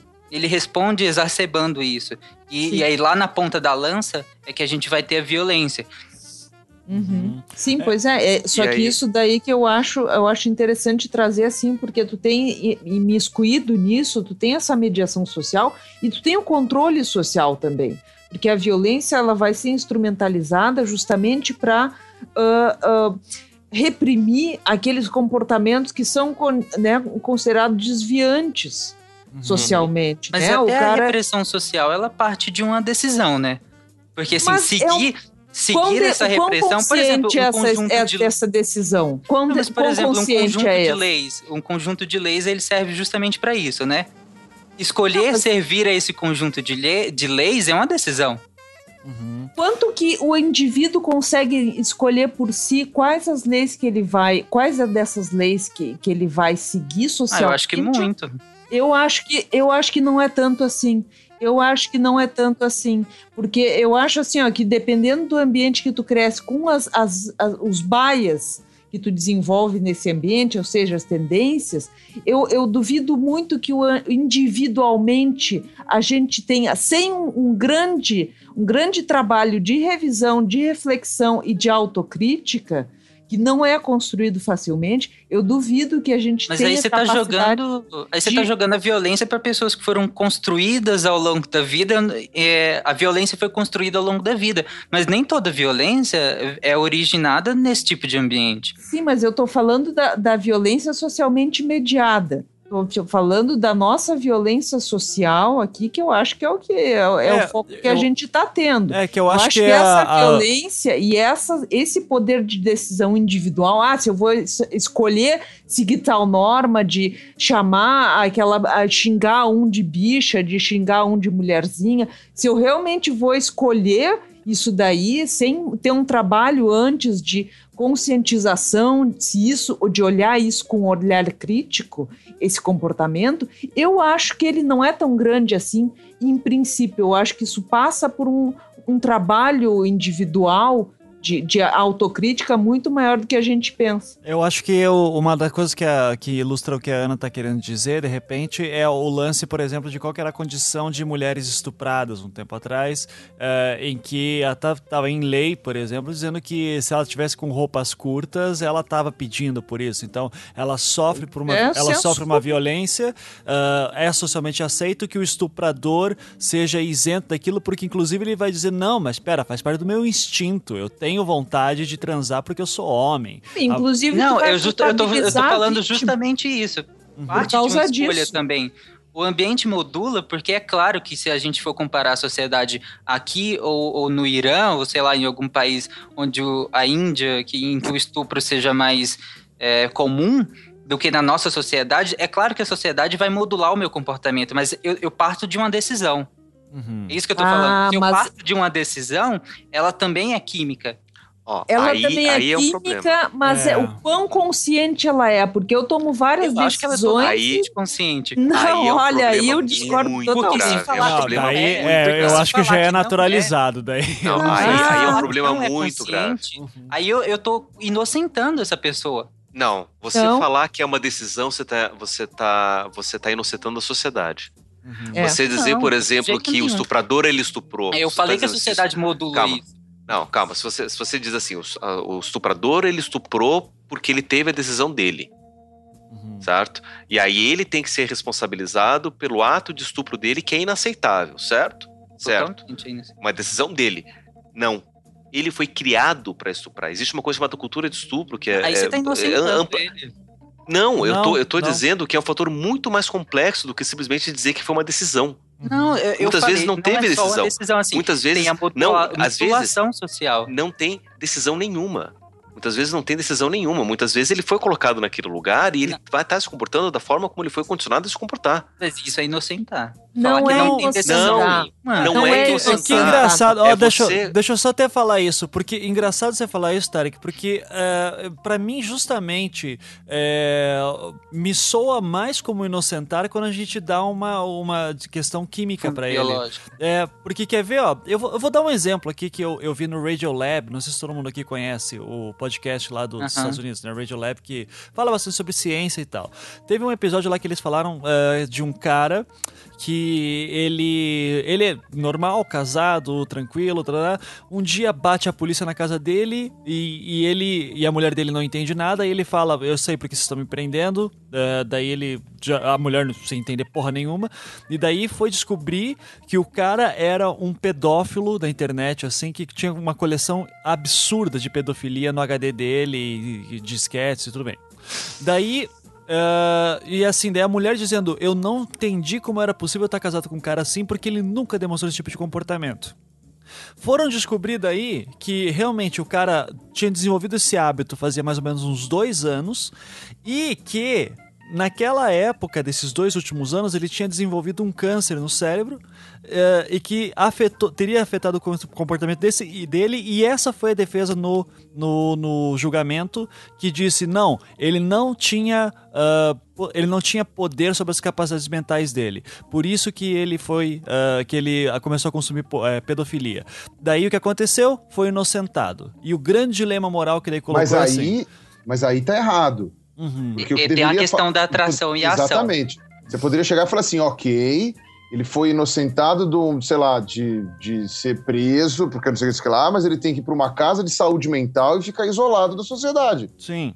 Porque Beleza. ele Não, tranquilo, mas, não é um mas aí que tá. comportamento aceito. Não, né? aí que tá. Mas o, mas o meu ponto é esse. Se fosse, por exemplo, uma questão de que é, ele só conseguiu não ser preso, ele provavelmente foi para um tratamento, alguma coisa assim. Eu não me lembro agora da história ao certo, mas que por causa justamente da justificativa biológica química, é, é que ele conseguiu não ser preso. Esse é o ponto. Porque daí quando começa a falar assim, não, porque é por causa da constituição ah, do teu corpo, você não tem controle sobre isso. Quando na verdade a gente talvez deveria dizer assim, tá, mas quantas coisas mais que porque se eu der uma justificativa biológica, agora eu vou ser inocentado dos meus atos. Ou pelo menos vou receber penas mais brandas do que um pedófilo normal, socialmente, ass- socialmente construído, teria que ter. Por isso que quando você me diz que a, a discussão ah, química ela não é ino- ela não inocenta e a social inocenta, eu não acho que não. Eu, eu acho que pelo, pelo contrário, o social vai, vai dizer na cara, olha, você é culpado e vai sofrer por isso. Enquanto que o biológico Mas- dá, é, é justificativa para ô, tribunal. Ivan, o social também pode. Eu não sei se você assistiu o Alto da Compadecida. Sim, ah, sim, claro. Aquele famoso lá. Uhum. Ah, quando o Je- Jesus e a, e a Fernanda Montenegro lá estavam julgando as pessoas, o cangaceiro, ele ia pro inferno com certeza. Os caras chegavam e falaram assim, não, o cangaceiro vai pro inferno porque ele matou mais de 30 pessoas com requinte de crueldade, não sei o que, não sei o que lá. Na hora, Nossa Senhora lá, que é Fernanda Montenegro, interrompia e falava, não, Ele é fruto. Ele passou por uma puta vida de merda, ele não soube o que era ser, ter uma família, ele foi morto pelas mi- milícias lá do governo, ah, não sei o que, ele foi, teve o olho perfurado, ele foi não sei o que, ele viveu uma- a- o parâmetro social que ele tinha era ser violento para compensar a violência que ele tinha recebido, não sei o que, não sei o que lá. Nesse caso, e, e talvez muita gente possa usar para isso daí, tanto o biológico quanto o social podem ser usados para eximir o cara de culpa. Exatamente. Entendeu? Sim, Eu não vejo que o biológico tem um peso maior ou menor. Porque Só se que você aí- coloca na que questão social, você problema. também tem. Entendeu? É, eu acho. não Mas aí- neguei, mas aí é outro eu, não, eu problema. não tô negando a questão social. Mas aí é outro problema. Eu, eu, é eu outro aceito problema. totalmente é, a questão da, de dele ser fruto de um meio. Totalmente. Excluir Só isso aí- é, é insano.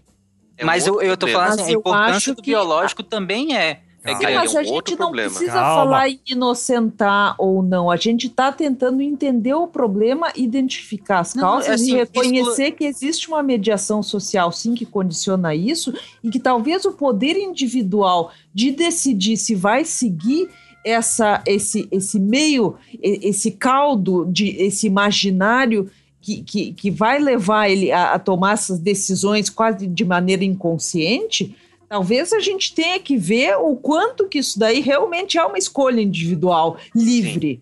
Eu acho que não é. Eu acho que não é. Porque eu mesma, olha, eu vou, eu, eu vou dizer para vocês, é- é- é- é- a gente passa por um trabalho para desconstruir várias coisas, vários valores que são do senso comum na gente, até através da ciência, né?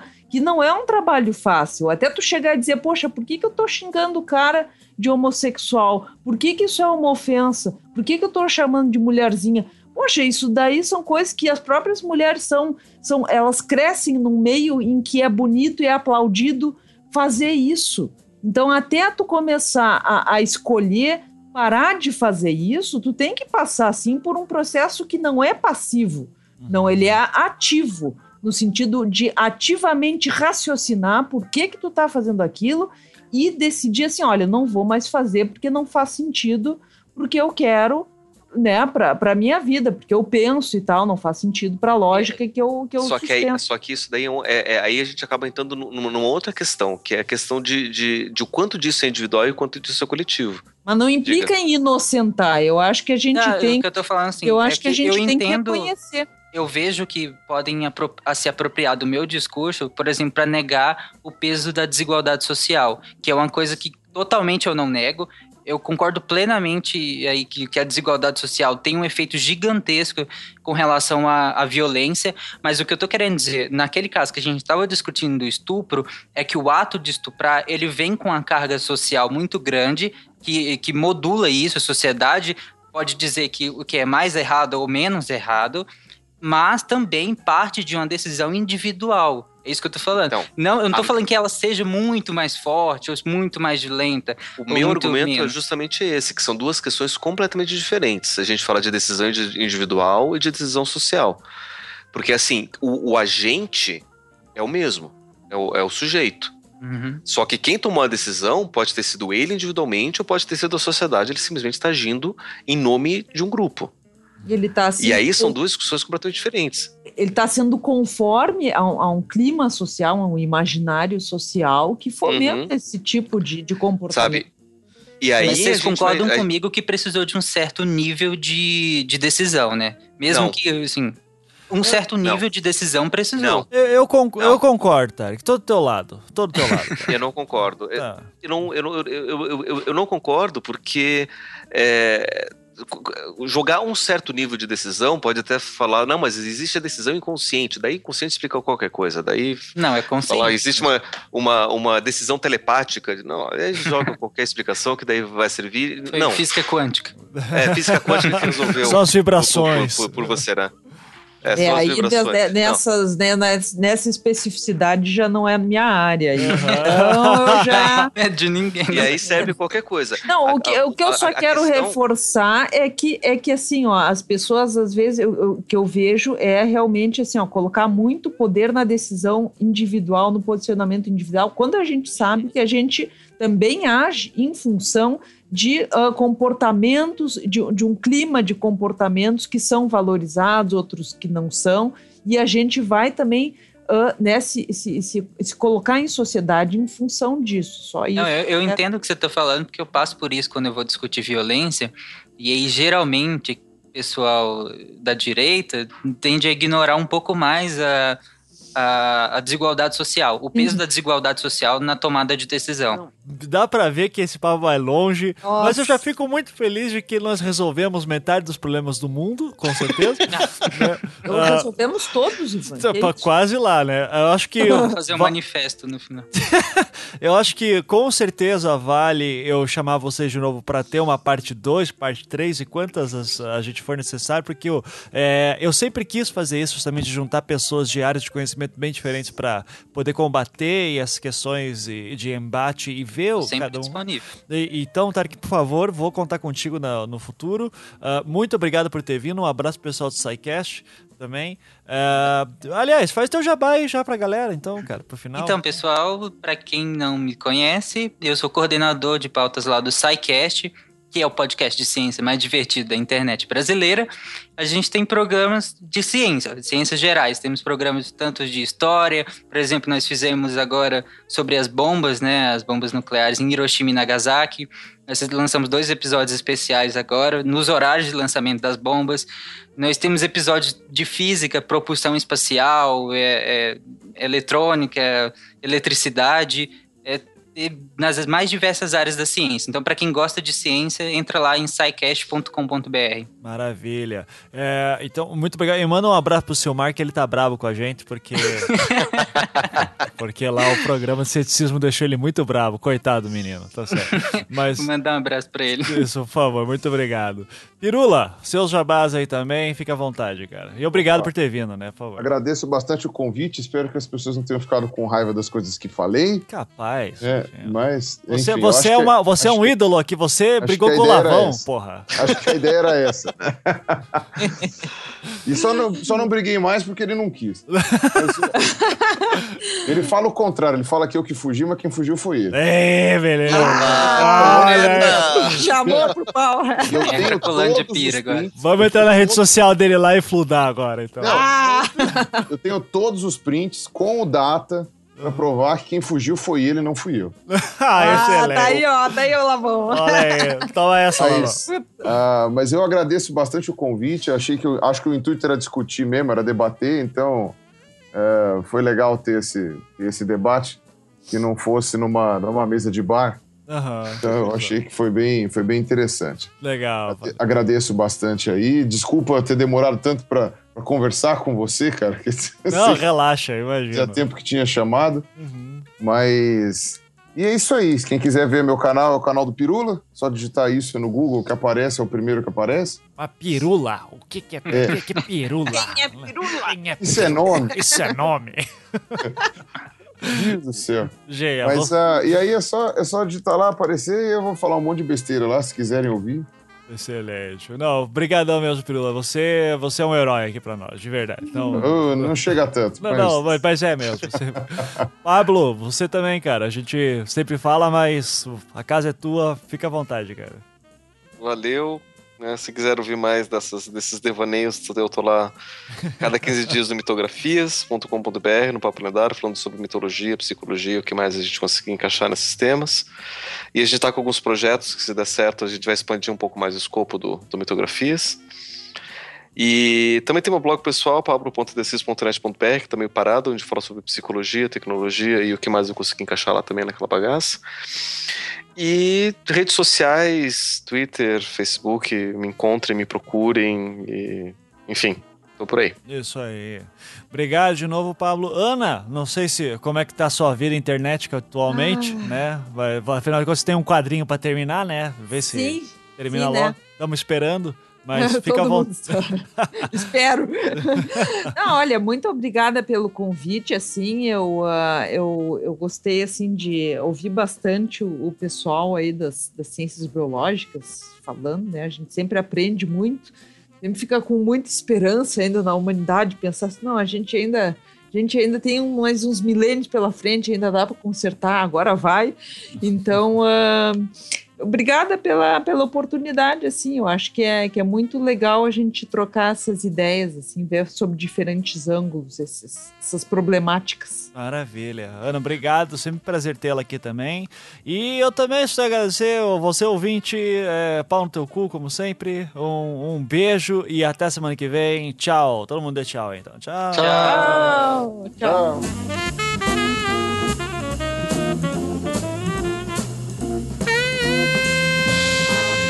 Este programa é um oferecimento dos patrões do Anticast, aqueles loucos e loucas que nos dão dinheiro mensalmente para fazermos essa loucuragem aqui que é toda essa ah, baderna que vocês acabaram de ouvir.